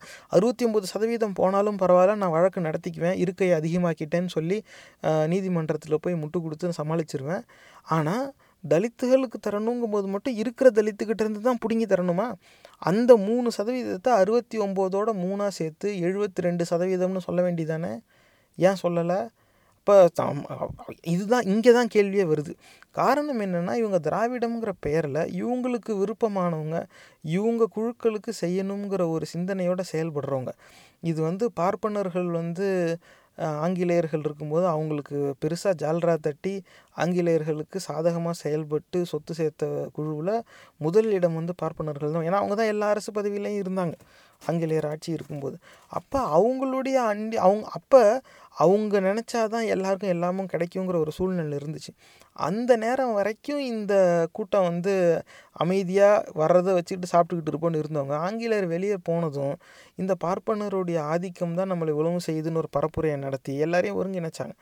அதுலேயும் மாறுபட்ட கருத்தில் அது உண்மையும் கூட. ஆனால் ஒருங்கிணைச்சு நம்ம இவனால் தான் நம்ம இவ்வளோ கஷ்டப்பட்டோம் நம்ம எல்லாரையும் ஒருங்கிணைச்சு நம்மளை மட்டும் மட்டம் தட்டி அவங்க ஆளுங்களை மட்டும் ஏற்றி விட்டுட்டாங்க. இதுதான் உண்மை. ஏன்னா நீங்கள் பரப்புரையில் இருக்கும்போதும் வந்து திராவிட கட்சியோட தலைவர் வந்து அதான் சொல்லுவார். எங்கள் அப்பா தான் வன்னியர்களுடைய சொத்தெல்லாம் வந்து அரசு பிடுங்கிக்காமல் அறக்கட்டளையை அமைச்சு பாதுகாப்பு செஞ்சு கொடுத்தது நாங்கள் தான் இந்த மாதிரி இப்படிலாம் வந்து பெருமை பேசுகிறது அந்த இடத்துல வந்து நமக்கு புரிய வருது. அப்போ இவங்க பே கடைசி வரைக்கும் வந்து இப்படியே தான் இவங்க ஓட்டிக்கிட்டு இருக்காங்க. திராவிடம்னு சொல்லி தமிழர்கள் எல்லாரையும் ஒன்று சேர்த்துட்டாங்க. தமிழர்களும் வந்து நம்ம எல்லாம் திராவிடர்கள் அப்படின்னு சொல்லி இவங்களோட போய் நின்றுட்டாங்க ஆனால் இவங்களுக்குள்ளே இவங்க கடைசியாக திராவிடம்னு சொல்லி ஆட்சிக்கு வந்த பிறகும் தமிழர் அல்லாதோருக்கு தான் வந்து முக்கியத்துவம் இவங்க கொடுத்துருக்காங்க. வழக்கு வாங்கிட்டு சிறைக்கு போகிறதுக்கு ஆ ராசா தேவைப்படுது. ஆனால் இவங்க வந்து எங்கள் அப்பா தான் அறக்கட்டளையை ஆரம்பித்து இத்தனை கோடி ரூபா வன்னியர்களின் சொத்து அரசு பிடுங்காமல் பாதுகாத்தார் அப்படின்னு சொன்னாங்களே அந்த சமுதாயத்தில் இருக்கிறவங்க திராவிட கட்சிக்காக வழக்கு வாங்கி சிறைக்கு போயிருக்காங்களா? கிடையாது. இன்னைக்கு தேதியிலையும் மனுஸ்மிருதியில் இருக்கிற கொடுமையை வந்து விமர்சித்து சனாதன தர்மத்தை எதிர்க்கணும்னு சொல்கிறது யாராக இருக்கா? இந்த திராவிட கட்சியோட தலைமையாக யாராவது பேசுகிறாங்களா இல்லை அவங்க அவங்களோட சேர்ந்து முடிவெடுக்கிற அந்த உயர்ந்த நிலையில் அந்த பதவியில் அந்த கட்டுப்பாடெல்லாம் யார் கையில் இருக்குது நிர்வாக அதிகாரம் யார்கிட்ட இருக்கோ? அந்த நிர்வாக அதிகாரம் கொண்ட அந்த இடைநிலை ஜாதியை சேர்ந்தவங்க வேறு யாராவது சொல்கிறாங்களா கிடையாது. அவங்க சுற்றி இருக்கவங்க யாருன்னு பாருங்கள் கூக்கா செல்வம் அப்படின்னு ஒரு ஒருத்தர் வந்து அந்த திராவிட கட்சி விட்டு வெளியே போனார். அவருடைய காணொலி வந்திருக்கு. தயவு செஞ்சு நீங்கள் அந்த காணொலியை போய் பாருங்கள் அவர் என்ன பேசுகிறாருங்கிறதெல்லாம் பெருசாக பார்க்கணுங்கிற அவசியம் இல்லை. உங்களுக்கு விருப்பம் இருந்தால் அதை கவனிங்க. ஆனால் அவருடைய பேச்சை மட்டும் ஒரு ஒரு நிமிடம் கேளுங்க. அவர் அவர் பேச்சே சொல்லும். அவர் வந்து தமிழர் அல்லாதோர். கஷ்டப்பட்டு தான் தமிழ் பேசுகிறார் சிந்திச்சு பார்க்க வேண்டிய ஒரு விஷயம். அப்போ இவங்கள சுற்றி இருக்கிறவங்க இவங்க வந்து திராவிடர்கள்னு சொல்லி எல்லாரையும் சேர்த்துக்கிட்டாங்க. ஆனால் எல்லாரையும் சேர்த்துக்கிட்டாலும் தமிழர் அல்லாதோருக்கு தான் இவங்க முன்னுரிமை கொடுத்துருக்காங்க. இது ஒரு குற்றச்சாட்டு தான். இது இது வந்து இதுவும் வந்து நான் பார்த்த அடிப்படையில் எனக்கு இதுதான் தோணுது இதுதான் உண்மை. ஆனால் நான் அப்படி சொல்கிறேங்கிறதுக்காக நீங்கள் அதை நம்பக்கூடாது. மறுபடியும் சொல்கிறேன் தயவு செஞ்சு இதை போய் நீங்கள் விசாரித்து பாருங்கள் பார்ப்பனர்கள் நடத்துகிற அந்த பரப்புரையின் விளைவாக இடைநிலை ஜாதிகள் தமிழர் அல்லாதோர் எப்படி தமிழகத்துக்கு எதிராக செயல்படுறாங்கன்னு தான் பேசிக்கிட்டு இருக்கோம்.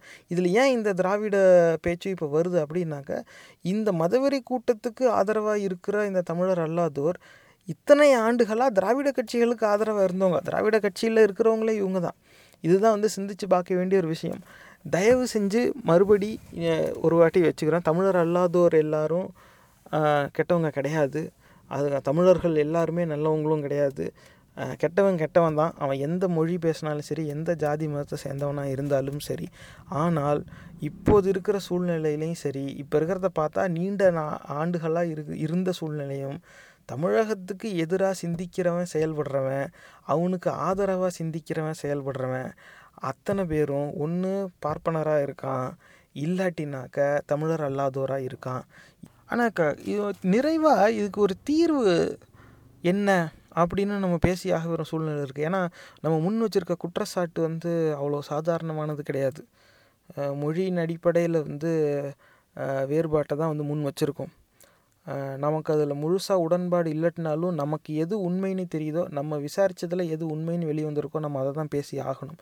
இந்த காணொளிகள் பார்த்தது மட்டும் இல்லை மற்ற இடத்துல பார்த்த இடத்துலையுமே வந்து கெட்டவன் பூரா ஒன்று பாப்பானா இருக்கான் இல்லை பாப்பான் அடிமையாக இருக்கான். அந்த அடிமை கூட்டத்துலையும் முக்கால்வாசி பேர் யாருன்னு பார்த்தா பாப்பானா இருந்தாலும் சரி தமிழர் அல்லாதவராக தான் இருக்காங்க. அவங்களுக்கு வந்து இந்த தமிழனுங்கிற அடையாளத்தை வந்து எடுத்துக்க விருப்பமே கிடையாது. ஆனால் இதுக்கான தீர்வு என்னவா இருக்கும் அப்படின்னாக்க இவங்க அத்தனை பேருக்கு இப்போ இந்த காணொலியை வந்து பாருங்களேன்.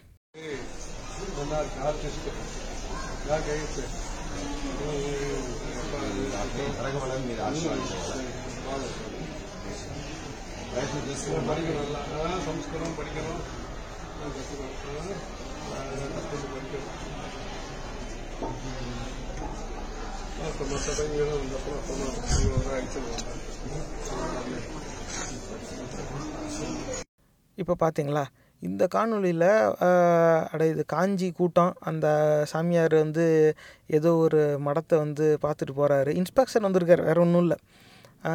வந்துட்டு எல்லாம் நல்லா படிங்க சமஸ்கிருதம்லாம் படிங்க எல்லாம் அப்படி சொல்லிட்டுலாம் போகிறாரு சரி ஆனால் அந்த காணொளியில் எத்தனை சிறுவர்கள் அங்கே இருந்தாங்கன்னு பார்த்தீங்களா அப்போ இந்த மாதிரி பல கூடாரங்கள் பா அந்த பாடசாலைகள்ங்கிற பேரில் பல இடத்துல ஏழைகள் இவங்க இதுலேருந்து கண்டிப்பாக பணக்காரனாக இருந்தால் அவன் வந்து அவன் பிள்ளைய வந்து இந்த மாதிரி இடத்துக்கு அனுப்ப மாட்டான்.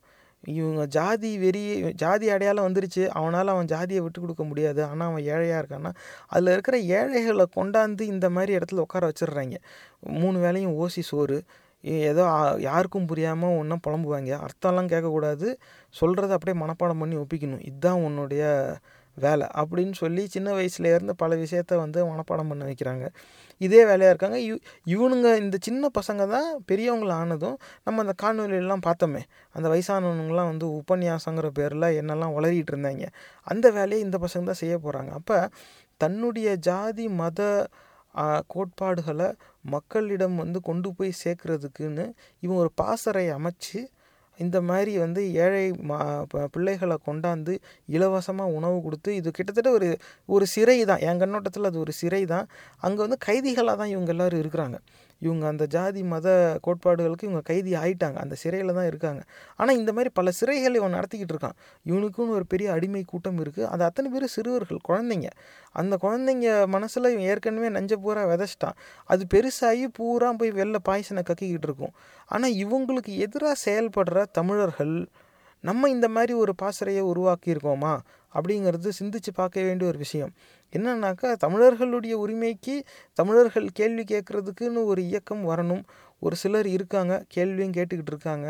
ஆனால் அவங்க எந்த அளவுக்கு வெற்றி பெறுவாங்க அப்படிங்கிறத வந்து நம்ம காத்திருந்து தான் பார்க்கணும்.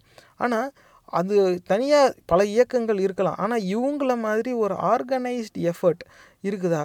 தமிழர்களுக்கு தமிழர்களுடைய வரலாறை கொண்டு போய் சேர்த்து தமிழர்களுக்கு தமிழர்களின் உரிமையை பற்றி பாடம் புகட்ட வேண்டிய ஒரு சூழ்நிலை இன்றைக்கி வந்துருச்சு. டேய் நீ வந்து உன் கேஸ்ட்டை டைட்டிலை வச்சுட்டு அலையிற. உன் கேஸ்ட் பேரை வச்சுக்கிட்டு வரவன் போகிறவன்லாம் உன் கூட நின்று உன்னை மிதித்து சாப்பிட்டுக்கிட்டு இருக்கான். தயவு செஞ்சு இதை புரிஞ்சுக்கடா. அப்படின்னு சொல்கிறதுக்கு எத்தனை பேர் இருக்காங்க? எத்தனை தமிழ் இயக்கங்கள் இங்கே இருக்குது ஏன்னா வெறும் ஒரு இயக்கத்தை நம்பிலாம் வந்து தமிழர்களுடைய பாதுகாப்பு வந்து முடிவு செஞ்சிட முடியாது. நம்ம இதுக்கு மேலே இதை விட்டுட்டும் இருக்க முடியாது.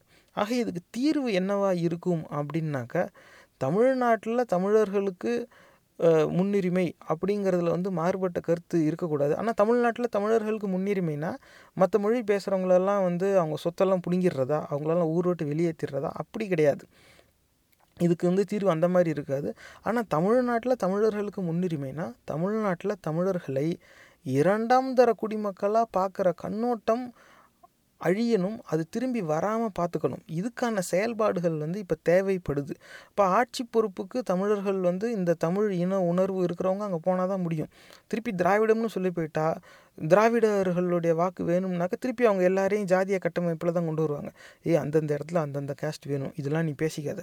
இதெல்லாம் பேசினா அந்த கேஸ்ட் ஓட்டு வராது. அப்படின்னு சொல்லிடுவாங்க. அப்போ அந்த கேஸ்ட் ஓட்டுக்காக இவங்க என்ன பண்ணுவாங்க? திருப்பி அந்த ஜாதி அடையாளத்தை வந்து அவன் அந்த ஜாதி அடையாளத்தை தூக்கி பிடிச்சபடி என்ன வேணால் செய்வான் அது அவ்வளோத்தையும் சகிச்சுக்கணும். இந்த நிலைக்கு தான் வந்து இவங்க திரும்பி தான் அதை கொண்டு போவாங்க. தமிழ்நாட்டில் ஏன்னா மற்ற மாநிலத்துலலாம் எண்பது சதவீதம் எங்கள் மாநிலத்தில் தெலுங்கு பேசுகிறவங்களுக்கு வேலைன்ட்டான். மகாராஷ்டிராவில் மராட்டி பேசுகிறவங்களுக்கு வேலைன்ட்டான். ஆனால் தமிழ்நாட்டில் மட்டும் தமிழகத்தை சேர்ந்தவங்களுக்கு வேலைன்னு சொல்கிறதே ஒரு பெரிய பேச்சாக இருக்குது அதையும் இன்னும் முழுசாக இவங்க அறிவிக்கலை. தமிழ்நாட்டில் தமிழர்களுக்கு முன்னுரிமை தமிழர்களுக்கு எழுபது சதவீத வேலை வாய்ப்புன்னு இவங்க சொல்ல வேண்டியதானே? ஆனால் சொல்லலை. சொல்லவும் மாட்டாங்க. ஏன்னா அதை சொல்ல வேண்டிய இடத்துல இருக்கிறவன் எவனும் தமிழனே கிடையாது. தமிழன்னு சொல்லிக்குவான். தமிழும் பேசுவான். ஆனால் அவன் தமிழன் கிடையாது. அவனுக்குள்ளே இருக்கிற பிற இன பற்று வந்து அவன் அந்த மாதிரி பேசவும் விடாது. இது வந்து சிந்திச்சு பார்க்க வேண்டிய ஒரு விஷயம். அப்போ நம்ம எல்லாரையும் ஒன்றுன்னு இத்தனை நாள் எடுத்துக்கிட்டாலும் நம்மளை ஒன்றா அவன் பார்க்கல. இதை வந்து ஏதாவது ஒரு கட்டத்தில் நமக்கு இந்த உண்மை புரிஞ்சே ஆகணும். அந்த புரியறதுக்கான சூழ்நிலை வந்துருச்சு. இன்னும் எல்லாருக்கும் அந்த புரிதல் போய் சேர்ந்துருக்காங்கன்னா கிடையாது. ஆனால் இது வந்து நம்ம யார் மேலேயும் திணிக்கவும் முடியாது. திடீர்னு கூப்பிட்டு ஏய் நீ தமிழன் தானே? தமிழர் அல்லாதவரெல்லாம் நம்மளை ஏமாத்துறாங்க. அப்படின்னு பொத்தாம் பொதுவாகவும் சொல்ல முடியாது. இந்த மாதிரி கெட்டவன் எல்லாம் தமிழர் அல்லாதவராக இருந்தாலும் இருக்கிற தமிழர் அல்லாதவர் எல்லாரையும் கெட்டவங்களாம் பார்க்கக்கூடிய ஒரு கண்ணோட்டம் வந்து அதோட விளைவாக வரும்னா அது வந்து சரி கிடையாது. அதனால யாருக்கு எந்த லாபமும் கிடையாது. அதனால் இது ரொம்ப நாசுக்காக புரிஞ்சு செயல்பட வேண்டிய ஒரு சூழ்நிலை. ஆனால் இது வந்து எத்தனை பேருக்கு எப்படி புரியும்னு தெரியல. தயவு செஞ்சு சிந்திச்சு பாருங்கள் இந்த பதிவு உங்களுக்கு பிடிச்சிருந்தா தயவு செஞ்சு சமூக வலைத்தளங்கள்ல இதை பகிர்ந்துக்கோங்க. இந்த நிகழ்ச்சி உங்களுக்கு ஏதாவது ஒரு வகையில உதவிருக்கும்னு நம்புறோம்.